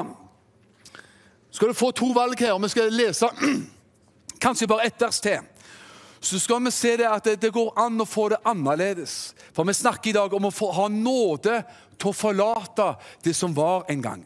For stige ut av sorg, av ta, eh, tap, av savn, av sorg, av smerte, av mislykkethet, eller hva det enn måtte være. Nåde til å oppleve Guds ord som sier 'Hvor lenge vil du sørge over Saul?' Følg heller hornet ditt med olje og dra av sted. Finn en ny vei. Finn en ny identitet. Finn en ny hensikt og mening med livet. Det er altfor mange mennesker som sitter igjen i hengemyra og tenker på også ting som man aldri får svar på i dette livet. Hvorfor skjedde det? Hvorfor har det hendt? Hvorfor har det vært sånn? Det er akkurat det Gud sa til Gideon. Da Gideon var der og treska kornet i, i vinpressen og, og, og var, liksom, eh, var, var liksom i en stakkarslig posisjon, så kommer Herrens engel til Gideon og sier og Det er typisk Gud, vet du. Eh, Dommerboken 6, hvis jeg eh, husker det rett her, sånn, sånn cirka. Jeg har det ikke på notatene her og nå. Men Herrens engel kommer til Gideon og sier, 'Herren er med deg, du djerve kjempe'. Og Hva er det da Gideon sier? Han sier, 'Hør her, Herre', sier han. Kanskje han ser seg over skulderen og sier, snakker, snakker han til en annen her. Men så sier han, 'Hør her, hør her, Herre'. Hvis Gud er med oss, så sier han, 'Hvorfor har alt dette hendt?' sier han. Hvorfor har alt dette hendt? Hvorfor er vi underkua av filistene? Hvorfor er vi underkua i livet? Hvorfor er omstendighetene så dårlige hvis Gud er med oss? Og by the way, sier han til Herrens engel, hvor har det blitt av alle miraklene, alle undrene som vi hører om? De gamle forteller oss om når Gud førte vårt folk ut av Egypten. Gud delte røde haver, Gud ga manna i ørkenene, Gud gjorde ditt og Gud gjorde datt. Hvor har det blitt av alle undrene her, sier han. Og rart nok så svarer ikke Gud på det engang. Han sier, han bare Herren sier bare 'gå av sted, så sterk som du er', sier han. Ikke om det er god sjelesorg, eller uh, som om Herren hadde gått, kommet igjennom uh, eksamen på det. Herrens engel, altså. Men vet du, Herren svarer ikke på alle spørsmålene. Han sier bare 'gå av sted, så sterk som du er', og du skal slå midjanittene til sistemann. Kanskje du er akkurat der sjøl med, ditt liv. At du sier, Herre, hvorfor har alt det, Hvis Gud er med oss, og sånn og sånn, hvorfor har det og det skjedd? Og hvorfor er det sånn? Og hvor er det blitt av alle undrene våre? Så videre, sånn. Hvorfor er det ikke mer under her enn Hvorfor har vi bare med Reinhard Bunke sine fantastiske kampanjer og mirakler i Afrika? Hvor har det blitt av liksom, i min menighet i hverdagen? Gud sier, 'Gå av sted, så sterk som du er', og du skal slå midjanittene til sistemann. Og Gideon by the way, han var jo den minste. Han sier, jeg er den minste i min fars hus. Og med fars hus, vi er de minste av de minste. Vi er den minste karen i, i, i familien, og familien er den minste familien i slekta. Og slekta er den minste slekta i stammen osv. Altså at vi er de minste av de minste av de minste. Og Gud har sans for av det å plukke opp de minste av de minste av de minste. Og så sier han bare 'Herren er med deg' dra av sted. Og vet du hva? Gideon han fikk pumpa opp selvbildet sitt av Gud. altså. Og, og, og han var med og brakte seier for Israels folk. Det var ikke det jeg skulle lese, men det skal vi ta nå. Første Mosebok, kapittel 41. Første Mosebok 41, vers 50 til 51. Om Josef i Det gamle testamentet. Alle oss kjenner jo historien til Josef. Han hadde drømmer for Gud. Så gikk de feil vei. Han ble solgt som slave til Egypt og ble liksom eh, bedratt av sine brødre og solgt som slave. Så kom han til Egypt og jobba seg litt opp, og Herren var med han. Så fikk han et tilbakeslag og ble sendt i fengsel. Så kom han ut igjen, så var det en ny tur i fengsel. Så var det sånn inn og ut av fengsel, og litt på topp og litt på bånn. Det gikk, litt, eh, det gikk eh, liksom litt sånn opp og ned for Josef. Men til slutt så fikk han bli et redskap til å redde både Egypt og sin egen familie som kom der med lua i handa for, for å få hjelp altså, og for å få korn og mat til å overleve. Det er jo den korte historien eh, om Eller herlige, det er en lang historie, men det var i kort form akkurat nå. Og så er det noe fantastisk. Jeg har liksom alltid likt det verset der, som vi skal lese nå. Første Mosebok 49, vers 50-51. Før årene hvor hungersnød kom, fikk Josef to sønner, står det, som Asenat fødte ham, hun som var datter av Potifera, presten i On. Og så står det Josef kalte den førstefødte med navnet Manasse. står det. Og så står det det, det, det som står her, er bra, altså. For Gud har fått meg til å glemme alt mitt strev og hele min fars hus. Gud har fått meg til å glemme, sier han. Josef fikk en del barn. vet du. Den førstefødte så tenkte han sikkert i sitt sinn Hva skal jeg kalle min førstefødte sønn? Den førstefødte blir ofte litt sånn spesielt. vet du.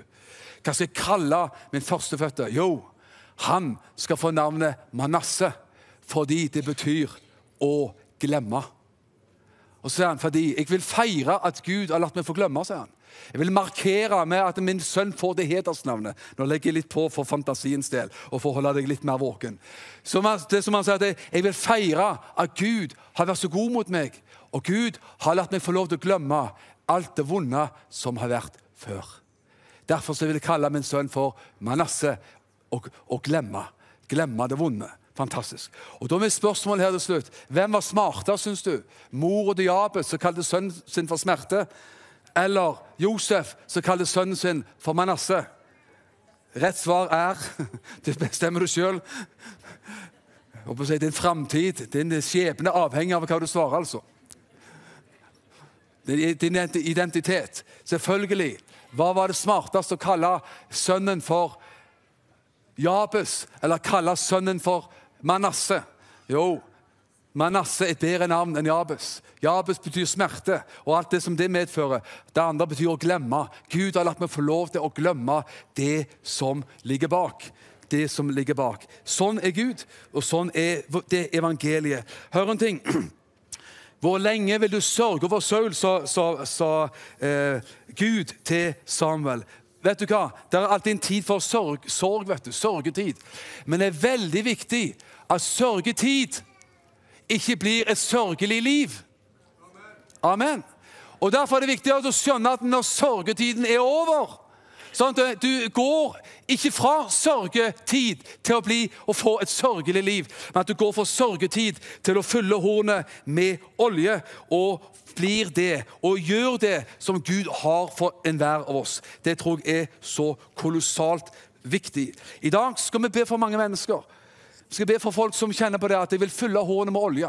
Jeg håper Alle som er med i forberedt team her, og sånn, er bare med. Og Du skal få oppleve det, at du skal få berøring av Gud her i kveld. Og du skal få lov til å glemme det som ligger bak. Du skal få lov til å stige ut av sorg, stige ut av vonde ting. Få nåde til å glemme. Skal du få en liten, bitte liten minivitnesbyrd som jeg hørte fra en pastor som jeg kjenner godt. Som skulle snakke med ei dame som, som, eh, jeg tror ikke var troende. Hun var liksom på søking og, og var liksom der. Og så sa hun det at hun, hun ville snakke med pastoren.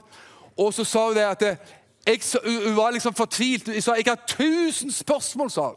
Jeg må få svar på tusen spørsmål. Hun var helt full av ville spørsmål eller, eller vanskelige spørsmål. Det er ikke lett å svare på tusen spørsmål nødvendigvis. Men denne pastoren sa vi skal prøve å svare og, og begynne frontkant. Men så sa pastoren la oss be en liten bønn til Gud sammen. Så gjorde de det og bare inviterte Herrens nærvær Guds nåde Guds nærvær inn i situasjonen. En kort og tørr bønn. Og vet du hva denne dama sa etterpå? Hvor ble spørsmålene, spørsmålene mine av? sa Hun kom ikke på sine spørsmål.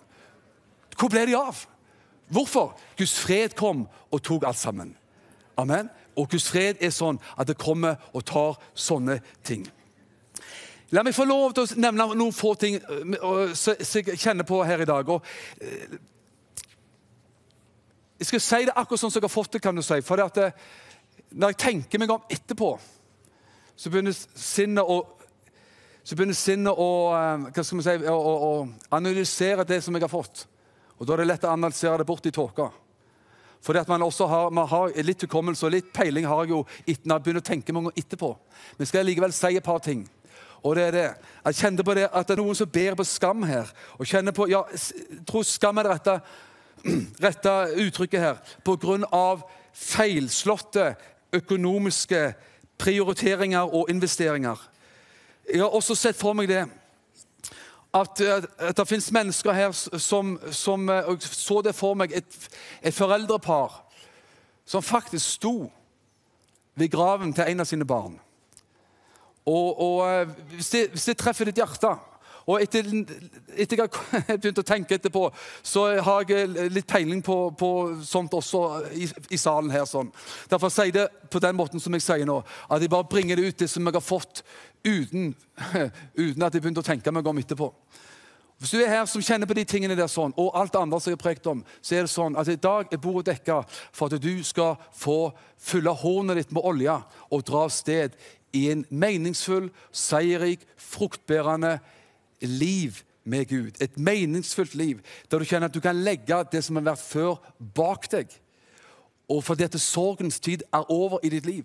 Hvor lenge skal du sørge? Og så er ikke det lettsindig og overfladisk, men hvor lenge skal du sørge over det eller det eller det? Gud vil at du skal følge, fylle hånda ditt med olje her i dag og dra av sted. En tredje ting som jeg har notert meg her tidligere, og det er det du som kjenner på at du lever under kontroll under andre mennesker. Andre mennesker har sånn et maktgrep på ditt liv og sånn kontrollmekanisme på ditt liv at du vet at du får ikke gå ut i den planen som Gud har for ditt liv. Du får ikke lov til å leve ut det som du vet brenner i ditt liv pga. andre menneskers kontroll over ditt liv. Bibelen sier 'bli ikke treller under mennesker'. Bli ikke treller under mennesker. Og den siste tingen her, så jeg skal eh, minne deg på her sånn, tenn på ny den nådegaven som er i deg, sa Paulus til Timoteus. Tenn på ny den nådegaven som er i deg, som du fikk ved min håndspåleggelse. Fordi Gud ga oss ikke motløshetens ånd, men den ånd som gir kraft, kjærlighet og sindighet. Så i dag så skal vi også få være med og tenne på ny de gavene som du en gang har levd i, fungert i, holdt på i og virka for Gud i, men du fikk skuffelser, ubesvarte spørsmål og noen eh, forakt fra mennesker som gjorde at de tingene ble liksom lagt ned i, den nederste skuffen i livet. Og i dag så skal vi tenne på ny disse tingene i Jesu Kristi navn. Far i himmelen, jeg overgir, Herre, oss alle her i dag nå til, til, til din nåde, til din behandling, til åndens gjerning i våre liv. Fader Gud, jeg bare, alt man har delt og lagt ut, Herre, jeg bare ber. La det treffe sånn som du vil de skal gjøre. La det berøre sånn som du vil det skal gjøre i den enkeltes liv. Og Herre, la det bli en frigjøring i dag til å legge av seg sorgens klær, avmaktsånd, og få lov til å gå ut på ny i de ting som du har kalt den enkelte til å gjøre. Jeg takker deg for det i Jesu navn, at ingen av oss skal bli hengende igjen, skal bli hengende fast i en hengemyr av ubesvarte spørsmål, av sorg, av skam og av andre ting. I Jesu Kristi dyrebare navn. Amen. Så vi reiser oss opp, og vi kan gjerne få musikerne fram også. Så går vi inn i siste del av møtet. Så vi får fram eh, salig blanding og resten av gjengen og leder oss. Og så er det bare sånn at det her er bordet dekka i dag. Om du ønsker å bli betjent i tråd med en del av de tingene vi har sagt her i dag, så vær hjertelig velkommen fram i Jesu navn.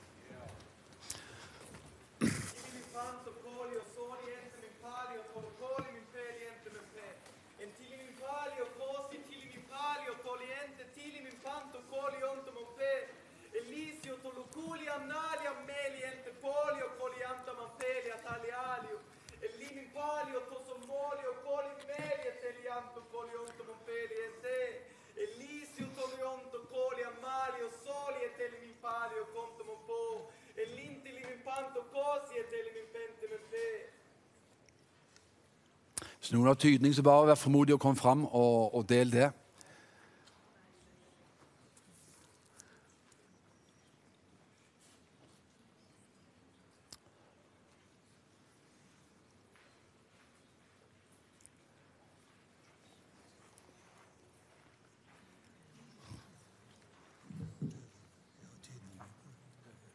OK, kom her. Ja. ja OK, vi ser. Du har følt at det har vært så vanskelig, ja, helt umulig, sier Herren, å komme til det punktet der du begynner på startstreken, og der du kan løpe fri fra alle byrder og ting som har festa seg fra fortiden. Du har tenkt at det har vært så umulig å komme til det punktet, men nå i kveld så har du kommet til den ikke målstreken, men startstreken.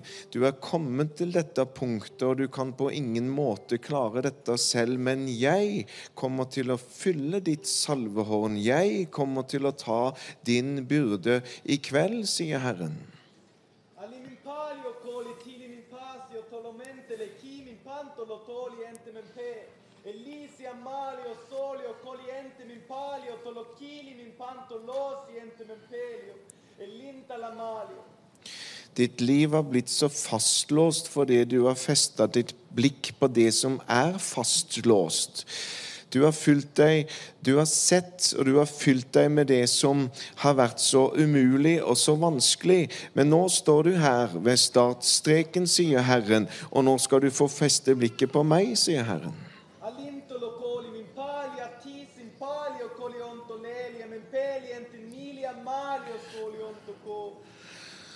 Det er jo ikke vanskelig. Det er en løgn, sier Herren, det at det skulle være umulig for deg å glemme det som er verdt, og strekke seg mot det som er foran. For det er jeg som gjør det, sier Herren.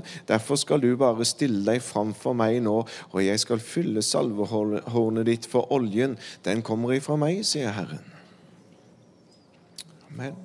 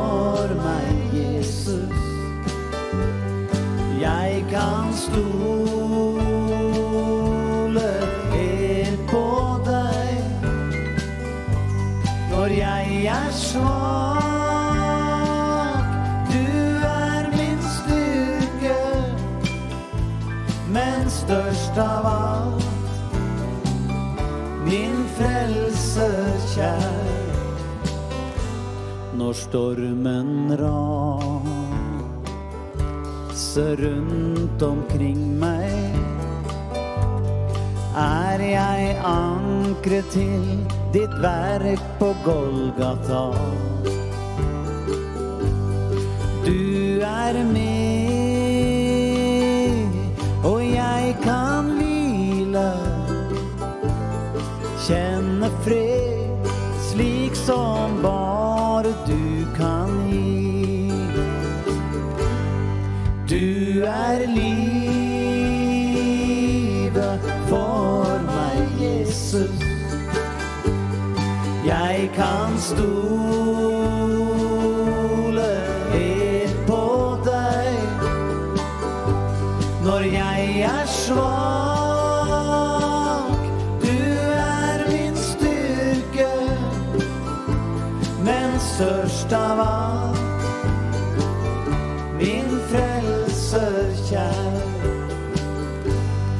Dag vil bud fra himmelen komme. Jesus kommer for å hente hjem sin brud. Blir du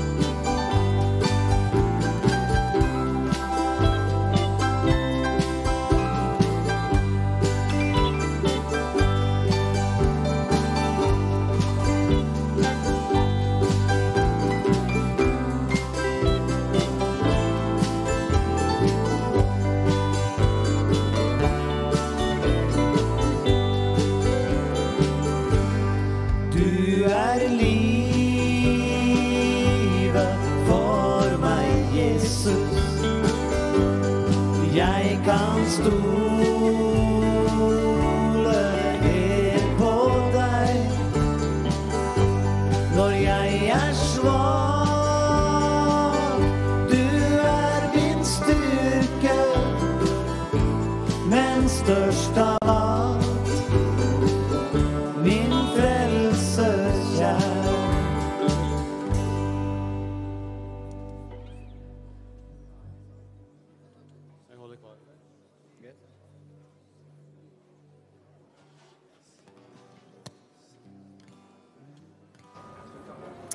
Ja, eh, dette var litt av et møte, Lene. Ja, wow. Ja. Aller først så har jeg bare lyst til å si tusen, tusen hjertelig takk for den gaven du ga til Visjon Norge. Eh, I stad som en respons på det lille innlegget mitt. Tusen, tusen takk for hver eneste krone som er kommet inn for å spre det glade budskapet over hele Skandinavia, i hvert et hjem, i hver en bil, i hvert et sykehus. Overalt treffer Visjon Norge. Nå står jeg altså her med en god venn og en uh, kjent person i Himmelpartner, med i Himmelpartner bibelskole, uh, Lene Hande Olien. Og Lene, dette har jo vært en helt fantastisk preken. Vi får snakke litt nærme, for det er så mye musikk her. Men eh, jeg tenker sånn eh, Tror du det var aktuelt å få høre dette her? At Herren, han, han vil at vi skal glemme. Som Manasseh. Han lar meg glemme. Tror du det er aktuelt? Ja, jeg tror det er veldig aktuelt. For jeg tror veldig mange av de tingene som vi holder fast ved, og mange ganger gjør vi det over år. Ting som vi ikke forstår, som har skjedd oss i livet. Og så vet vi ikke Ja, vi forstår det ikke. Eh, Det er vonde ting som preger livene våre, men som eh, eh, og, og som vi ja, sitter fast i. Um, og, og Gud har lært meg en ting der, kan jeg si det nå? Jeg tenkte på det når Svein Egil prekte om det, det der med å glemme. Fordi at mye av det som eh, vi gjør feil, det handler om eh, eh, tankene våre. At vi ikke kontrollerer tankene, at vi, at vi tar inn alt som kommer, og så tror vi kanskje at det er eh, Ja, altså det er tankene mine. Men hvis man ikke skiller mellom de tankene som kommer mellom ørene, så blir man et eh, offer for de løgntankene som Satan sender imot oss. Og alle tanker som har med fordømmelse og frykt og ting som Gud ikke er i, det er ikke tanker som, kom, som er våre. For vi er født på ny. Vi er nye skapninger, og da trenger vi ikke å ta imot de tankene som eh, gjør at vi går ned. Men vi kan være med Jesus og, og putte inn de riktige tankene. Men det er ikke alltid så lett, for tanker de fest, fester seg på følelser. Eh, og når det kommer spørsmål, og det er vonde ting som preger livene våre, eh, så kan vi bli hengende fast i de eh, tingene. Og jeg har òg gått gjennom ting som har vært vanskelig og uforståelig. Men for mange år siden så eh, Jeg husker ikke hvordan jeg kom det, Kanskje jeg har hørt at noen har prata om det litt? Nei, men du har en liten boks. Jeg har en liten boks oppi hodet. Og på den boksen så er det et stort spørsmålstegn. Og der oppi den boksen så putter jeg alle de spørsmålene som jeg ikke forstår. Og det har hjulpet meg fordi eh, kan, vi kan ikke alltid få svar. Vi vet ikke hvorfor. Er det sånn at vi ber for mennesker, så blir de ikke friske? Hvorfor er det sånn at noen dør tidligere? Ja. Og så er det jo slik som det blir forkynt nå, Lene. Til deg som har strevd år etter år etter år, så skal du ta imot dette som det sto om Manasseh. Herren har latt meg glemme. Så til deg nå i kveld som ikke klarer å glemme. Du har ikke glemt de vonde tingene. Men kan du ikke snu det litt på hodet? Det er ikke du som skal få det til. Nå skal vi be for deg eh, i kveld at du skal få ta imot denne hilsen fra Gud. Det er Herren som skal la deg glemme. Så kan ikke du be det utover folk nå alene som sitter fast. Det er Herren som skal få det til. Far, vi takker deg fordi at du er nær. Alltid er du nær, uansett om vi kjenner det eller ikke. Og takk for at du lar oss glemme når vi legger tingene frem for deg og ned for korset. og, og velger å legge det hos deg, så lar du oss glemme. Og vi bare taler ut til alle de som har disse hengende fasttankene, at vi bare taler ut i dag, fra i dag, fra i kveld skal du glemme i Jesu navn, for Gud lar deg glemme. Amen. Fantastisk. Da skal vi spille litt musikk, og på øyeblikket så får du møte med nye fantastiske gjest her. Ja, her på Arabygdi så skjer de utroligste ting. Nå har jeg møtt en gutt som heter Kasper Gran. Og han har stadig vekk budskap i tunge. Det er alt jeg vet om han. Og nå skal jeg spørre Kasper, du får holde opp den sånn. For det første, hvor kommer du fra? Jeg har vokst opp på et sted som heter Vinterbro, Ja. som er halvtime utafor Oslo. Ja. Ja. Og har du vært her på Arabygdi før? Ja, det Ja, så det har du vært. Eh, hvordan møtte du egentlig Jesus? Jo, det var eh, for ca. to år siden. Så mm, livet mitt var helt, helt dårlig, og liksom Ting gikk ikke bra. Jeg hadde dårlig relasjon med foreldrene mine. Jeg var deprimert, tom på innsiden. Følte meg håpløs. Følte at ingen elsket meg, ingen så meg. Så inviterte mamma meg på et kristent møte. Altså, På den tiden så trodde ikke jeg på Jesus. Jeg trodde på New Age og yoga og meditasjon og alle mulige slags sånne ting. Så jeg tenkte, hva skal jeg på det der? Jeg, jeg tror ikke på det. Så sa hun det er greit, men hvis du ombestemmer deg, så kan du komme senere. Og så ombestemte jeg meg, og så kom jeg senere. Og i det møtet så var det en dame som snakka om at hun gikk i en relasjon med Jesus.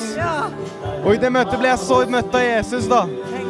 Og, og han har totalt transformert livet mitt, satt meg fri og fylt det tomrommet, da. Jeg ser at du er fylt med gledens olje. Og hvordan blir man det? Du må snakke inn i skjermen til disse menneskene som nå er deprimert og fortvilet. Hvordan får man motta gledens olje? Jo, jeg tror da det bare er å se på Jesus. Se på det han har gjort på korset, se på korset, og leve det korsfestede liv for Jesus. Ja. Eh, Du har stadig vekk kommet med et budskap i tungetale. Og eh, hvordan merker du at du har et budskap?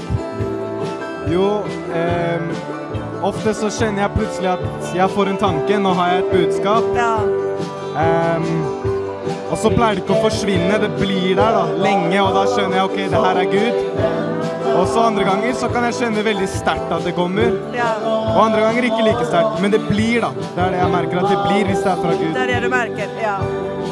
Du, nå som du har hele Skandinavia og Færøyene foran deg, kanskje 150 000 mennesker, kan ikke du fortelle dem hvordan i all verden kan mennesker klare å ta imot Jesus? Jo, hvis du ser på at du ikke er frelst enda, så kan du rett og slett bare bekjenne og si at Jesus, jeg tror at du er Guds enebårne sønn. Jeg tror at du døde på korset for meg, at du står opp i en tredje dag.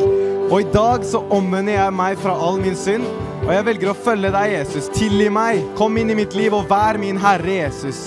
I Jesu mektige navn. Du vet, Jesus døde for deg på korset. Han døde for all din synd, og han står opp i en tredje dag, sånn at vi kan ta imot han og bli gjenopprettet i den relasjonen vi ble skapt til å leve med i Gud. På grunn av synd så ble vi skilt, men Jesus tok det, så vi kan komme til han. Men det siste spørsmålet, Kasper. Er du helt sikker at menneskene kan komme sånn som vi er? Kan vi komme sånn som vi er, eller må vi gjøre noe? Du kan komme akkurat sånn som du er, fordi ingen av oss er perfekte. Men Jesus tok all din skyld på korset, så det eneste du trenger å gjøre, er å ta imot han og stole på at det han gjorde på korset, er nok. Ja. Helt til slutt skal du få lov å be for de tusenvis av mennesker nå som er fortvilet, ensomme, syke, alle som bærer tunge byrder. Vil du be for dem? Ja. Herre, jeg takker deg og priser deg, Herre, for du er Gud allmektig, Herre. Jeg bare ber for alle de menneskene som ser på nå, Herre. Jeg ber om at du bare skal fylle dem, Herre, med din hellige ånd, med din glede, Jesus, Herre. Møte dem med din kraft, Jesus, Herre, akkurat der hvor de sitter nå, Herre. Så bare ber jeg også om at du skal gi legedom til de som trenger legedom akkurat nå, Herre. Bare med at du helbreder dem. Bli helbredet i Jesu mektige navn akkurat nå. Takker deg, Herre, for armen din. I Jesu navn. Amen. Da Kasper må jeg si tusen takk for at du var med her på TV. Så gleder jeg meg til å prate med deg etterpå. Nå setter jeg over til litt mer musikk, før du får møte en alle tiders gjest.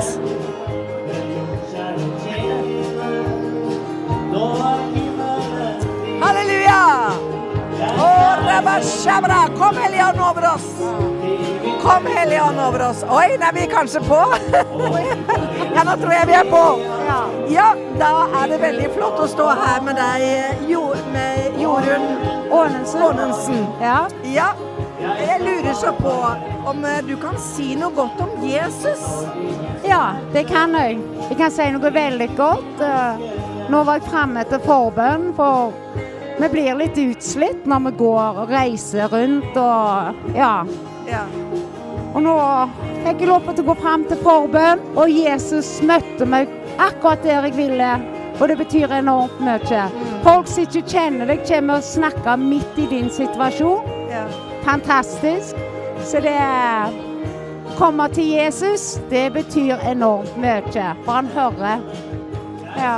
Jeg tenker så på de som sørger i kveld. For du vet, her står vi to og er kjempeglade. Og vi er glad i Jesus, vi er glad i hverandre. Vi har en god framtid. Men så er det så mange som sørger. Vi må bare Det er så mye musikk, så jeg må stå litt nærmere deg. Det går helt greit. Men det er så mange som sørger. Og Jesus ønsker å trøste det, ikke sant? Jeg lurte på bare på om du kunne be ut en trøst i de titusener av hjem nå. Vil du gjøre det i kamera? Ja, himmelske Far, jeg takker deg for du ser til hver enkelt som sitter hjemme, Herre, som har sorg i hjertet sitt, som har mista noen, Herre Jesus, eller det har skjedd ting i livet deres. Jeg bare takker deg, Herre Jesus. Av erfaring, Herre, så vet vi at du er trøstens far, Herre. Du ser oss, Herre. Og jeg bare ber, Herre, at du sender folk i deres vei, Herre Jesus. For det er mange som trenger eh, bekreftelser, Herre Jesus, for at du ser dem og hører dem, Herre Jesus. Takk for at du rører ved deg, Herre, som sitter nå, Herre, og er triste og leie, Herre. Takk, Jesus, for du, Herre. Du bare løfter dem opp, Herre, og de får kjenne, Herre, din kraft og styrke holder rundt dem. I Jesu navn. Ja, Amen. Fantastisk. Ja. Eh, Jorunn, du er jo kona til Mangor Annonsen. Det er jeg, vet du. Og det er det sikkert mange av dere som kanskje vet. Jeg har lyst til å spørre deg, blir du aldri sliten av å reise rundt og reise rundt med dette evangeliet? Eh, ikke når du er på. Det er fantastisk. Men når jeg skal hjem på jobb, sant? da kjenner jeg For jeg har en mann Ikke si det til noen, men han snorker. Ja. Men, men nå eh, ja, Men jeg, tenker, jeg tenker på det er jo et press å stå i. Det står jo på en måte i en ild. Dere står på scenen, dere bringer evangeliet ut. Og jeg tenker dere må jo kanskje føle mange ganger at det, det er tøft. eh, Ja, tøft Nei. For min del. Så er det ikke det. Ja, og jeg er så stolt over mannen min. Og det mener jeg hele mitt hjerte. Ja, Ja, det er stort å få Mm. være med. Mm. er, og jeg hører jo på Mangoro når han er ute. sant? Og når jeg, hvis jeg ikke er med, så ringer han jo. Sant? Så får jeg referat. Og så må jeg fortelle hvordan var lyden. Ja, sant? Oppmuntre mannen min. Så dere tjener Gud sammen, selv om mangoer synes mest? Ja, ja, ja. ja. Det gjør vi, vet du. Så det, er det viktig å be, vet du. Ja, så Og så er jeg med så sant jeg kan. Ja. Trives du her på Arabygda? Ja, det er andre året nå. Andre året? Ja. aha. Ja. Så da Fantastisk fin plass. Ja. Og dere har med dere venner og Ja. Eller vi fikk være med. Det var dere vet- som fikk være med? Ja, vi Ja, fikk være med flott. på ei hytte, og det er fantastisk, det òg. Så, så da får vi anbefale resten av møtet, Jorunn, eh, til alle våre seere. For nå er det siste kvelden vi har TV. Men dere kan følge alle møtene på YouTube. Ja, og det må dere. Fantastisk flinke musikanter og Ja. predikanter. Og, ja, det er helt enormt. Og Helt Inge enormt. var veldig god å synge. Ja, Inge er kjempegod. Han Ja. er en artist av særklasse. Ja, han er en artist. Det er en Bjørn Haaland. det For oss som liker country. Ja, Han må vi få på Syng med, tror du ikke det? jo, det må vi, vet du. Ja. Det satser vi på. Da setter vi over til litt musikk, og så får du møte enda en gjest her i kveld. Men da var det jo rasende hyggelig for meg, som er her langt oppe i Arabygda, og plutselig så kommer Egil Stenseth og kona. Akkurat som å være på Syng med, dette, Egil. Det er det. Ja. Ja, og det har vært et fantastisk flott møte i kveld, altså. ja, og jeg hadde lyst til å spørre Ja. deg om liksom, hva Ja. sitter du igjen med? Hva er det som har vært så bra i kveld? Det er den forkynnelsen for det som han eh, snakker om. Det er så mange som går og bærer på gamle ting. Mm. Og jeg møter mennesker som eh, har gjort sine feiltrinn, også etter at de har blitt kristne. Ja. Og så går de eh, og for, med selvfordømmelse og blir aldri kvitt de Mm, tingene.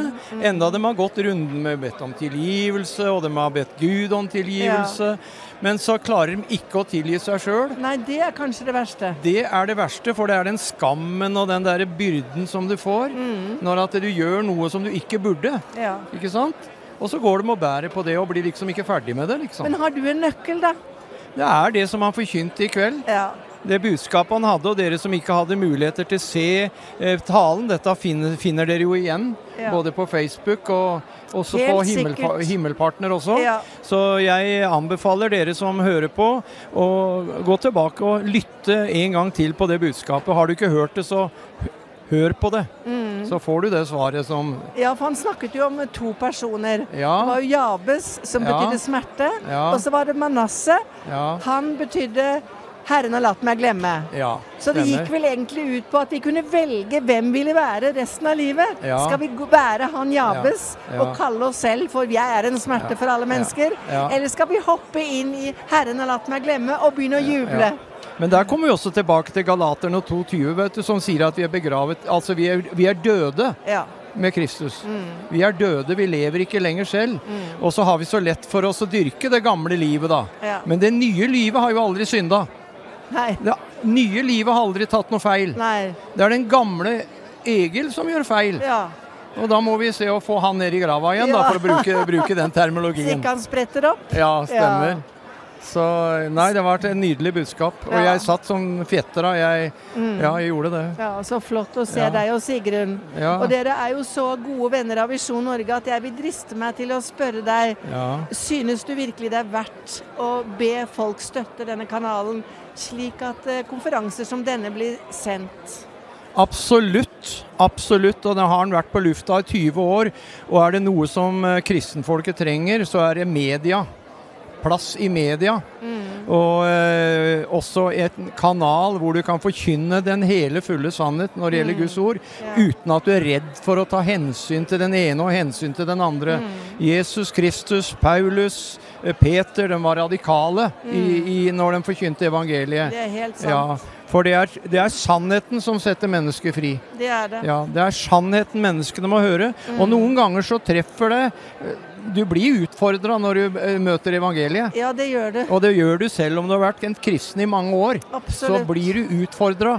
Men det er det som setter oss fri. Det er det som Det er setter fri. sannheten. Ja, det er helt riktig. Ja. Så da kan jeg bare oppfordre deg til å gi en gave på VIPS. 221010. Du ser det her nede på skjermen. Det er så flott, altså. Det bare strømmer inn fra hele Skandinavia. Folk som er bare så lykkelige over å komme på konferanse. De har ikke vært på konferanse, noen av de, på 30 år. Ikke har de hatt helse til det, ikke har de hatt økonomi til det. Men nå strømmer konferanse på konferanse inn i stuene takket være Visjon Norge. Så gi din støtte til 221010. Det er veldig enkelt å gi en Vipps-gave. Ja. Ja. Helt riktig. Så jeg tenker sånn helt til slutt Jeg, jeg har jo også hjerte for de som lider, og som er sønderknust. Hva er det beste du kan si til et sønderknust menneske i kveld? Det er, det er at du eh, legger sitt liv i Kristi armer, for der er det omsorg. Der er det sympati og empati, men det er også kjærlighet. Og jeg har tenkt på det med kjærligheten. Guds kjærlighet er så noe helt annet eh, enn den kjærligheten du møter i denne verden. Den er ubetinga, og han elsker uansett, altså. Så kast deg i Frelserens armer, som vi sang så mye før, og det Ja. synger vi enda. Ja, vi. Kast deg i Frelserens armer, og, og legg deg til hvile trygt ved hans bryst. Mm. Det er min anbefaling. Men vet du hva, da syns jeg at vi to vi takker for oss her fra teltet i Arabygdi. Gud velsigne deg. Det var siste møte herfra. Men du kan følge med på reprisen. Du kan fortsette med å gi din gave på VIPS gjennom reprisen på 221010. Du kan følge med på konferansen på YouTube. Gjør endelig det, for den varer helt til og med lørdag. Men vi for vår del på Visjon Norge, vi skal snart nå sende Ord og Israel, som går fra Grimstad. Og du må bare glede deg, det begynner torsdag. Så Gud velsigne deg. Takk for at du følger oss. Takk at du ber for familien Hanevold. Takk for at du gir inn din gave. Må du sove godt og ha en rolig og fredfull natt. Ild på min tunge, ild i min barn. Han har meg fylt med kjærlighet varm. Du er min glede, du er min sang. Deg vil jeg prise livsdagen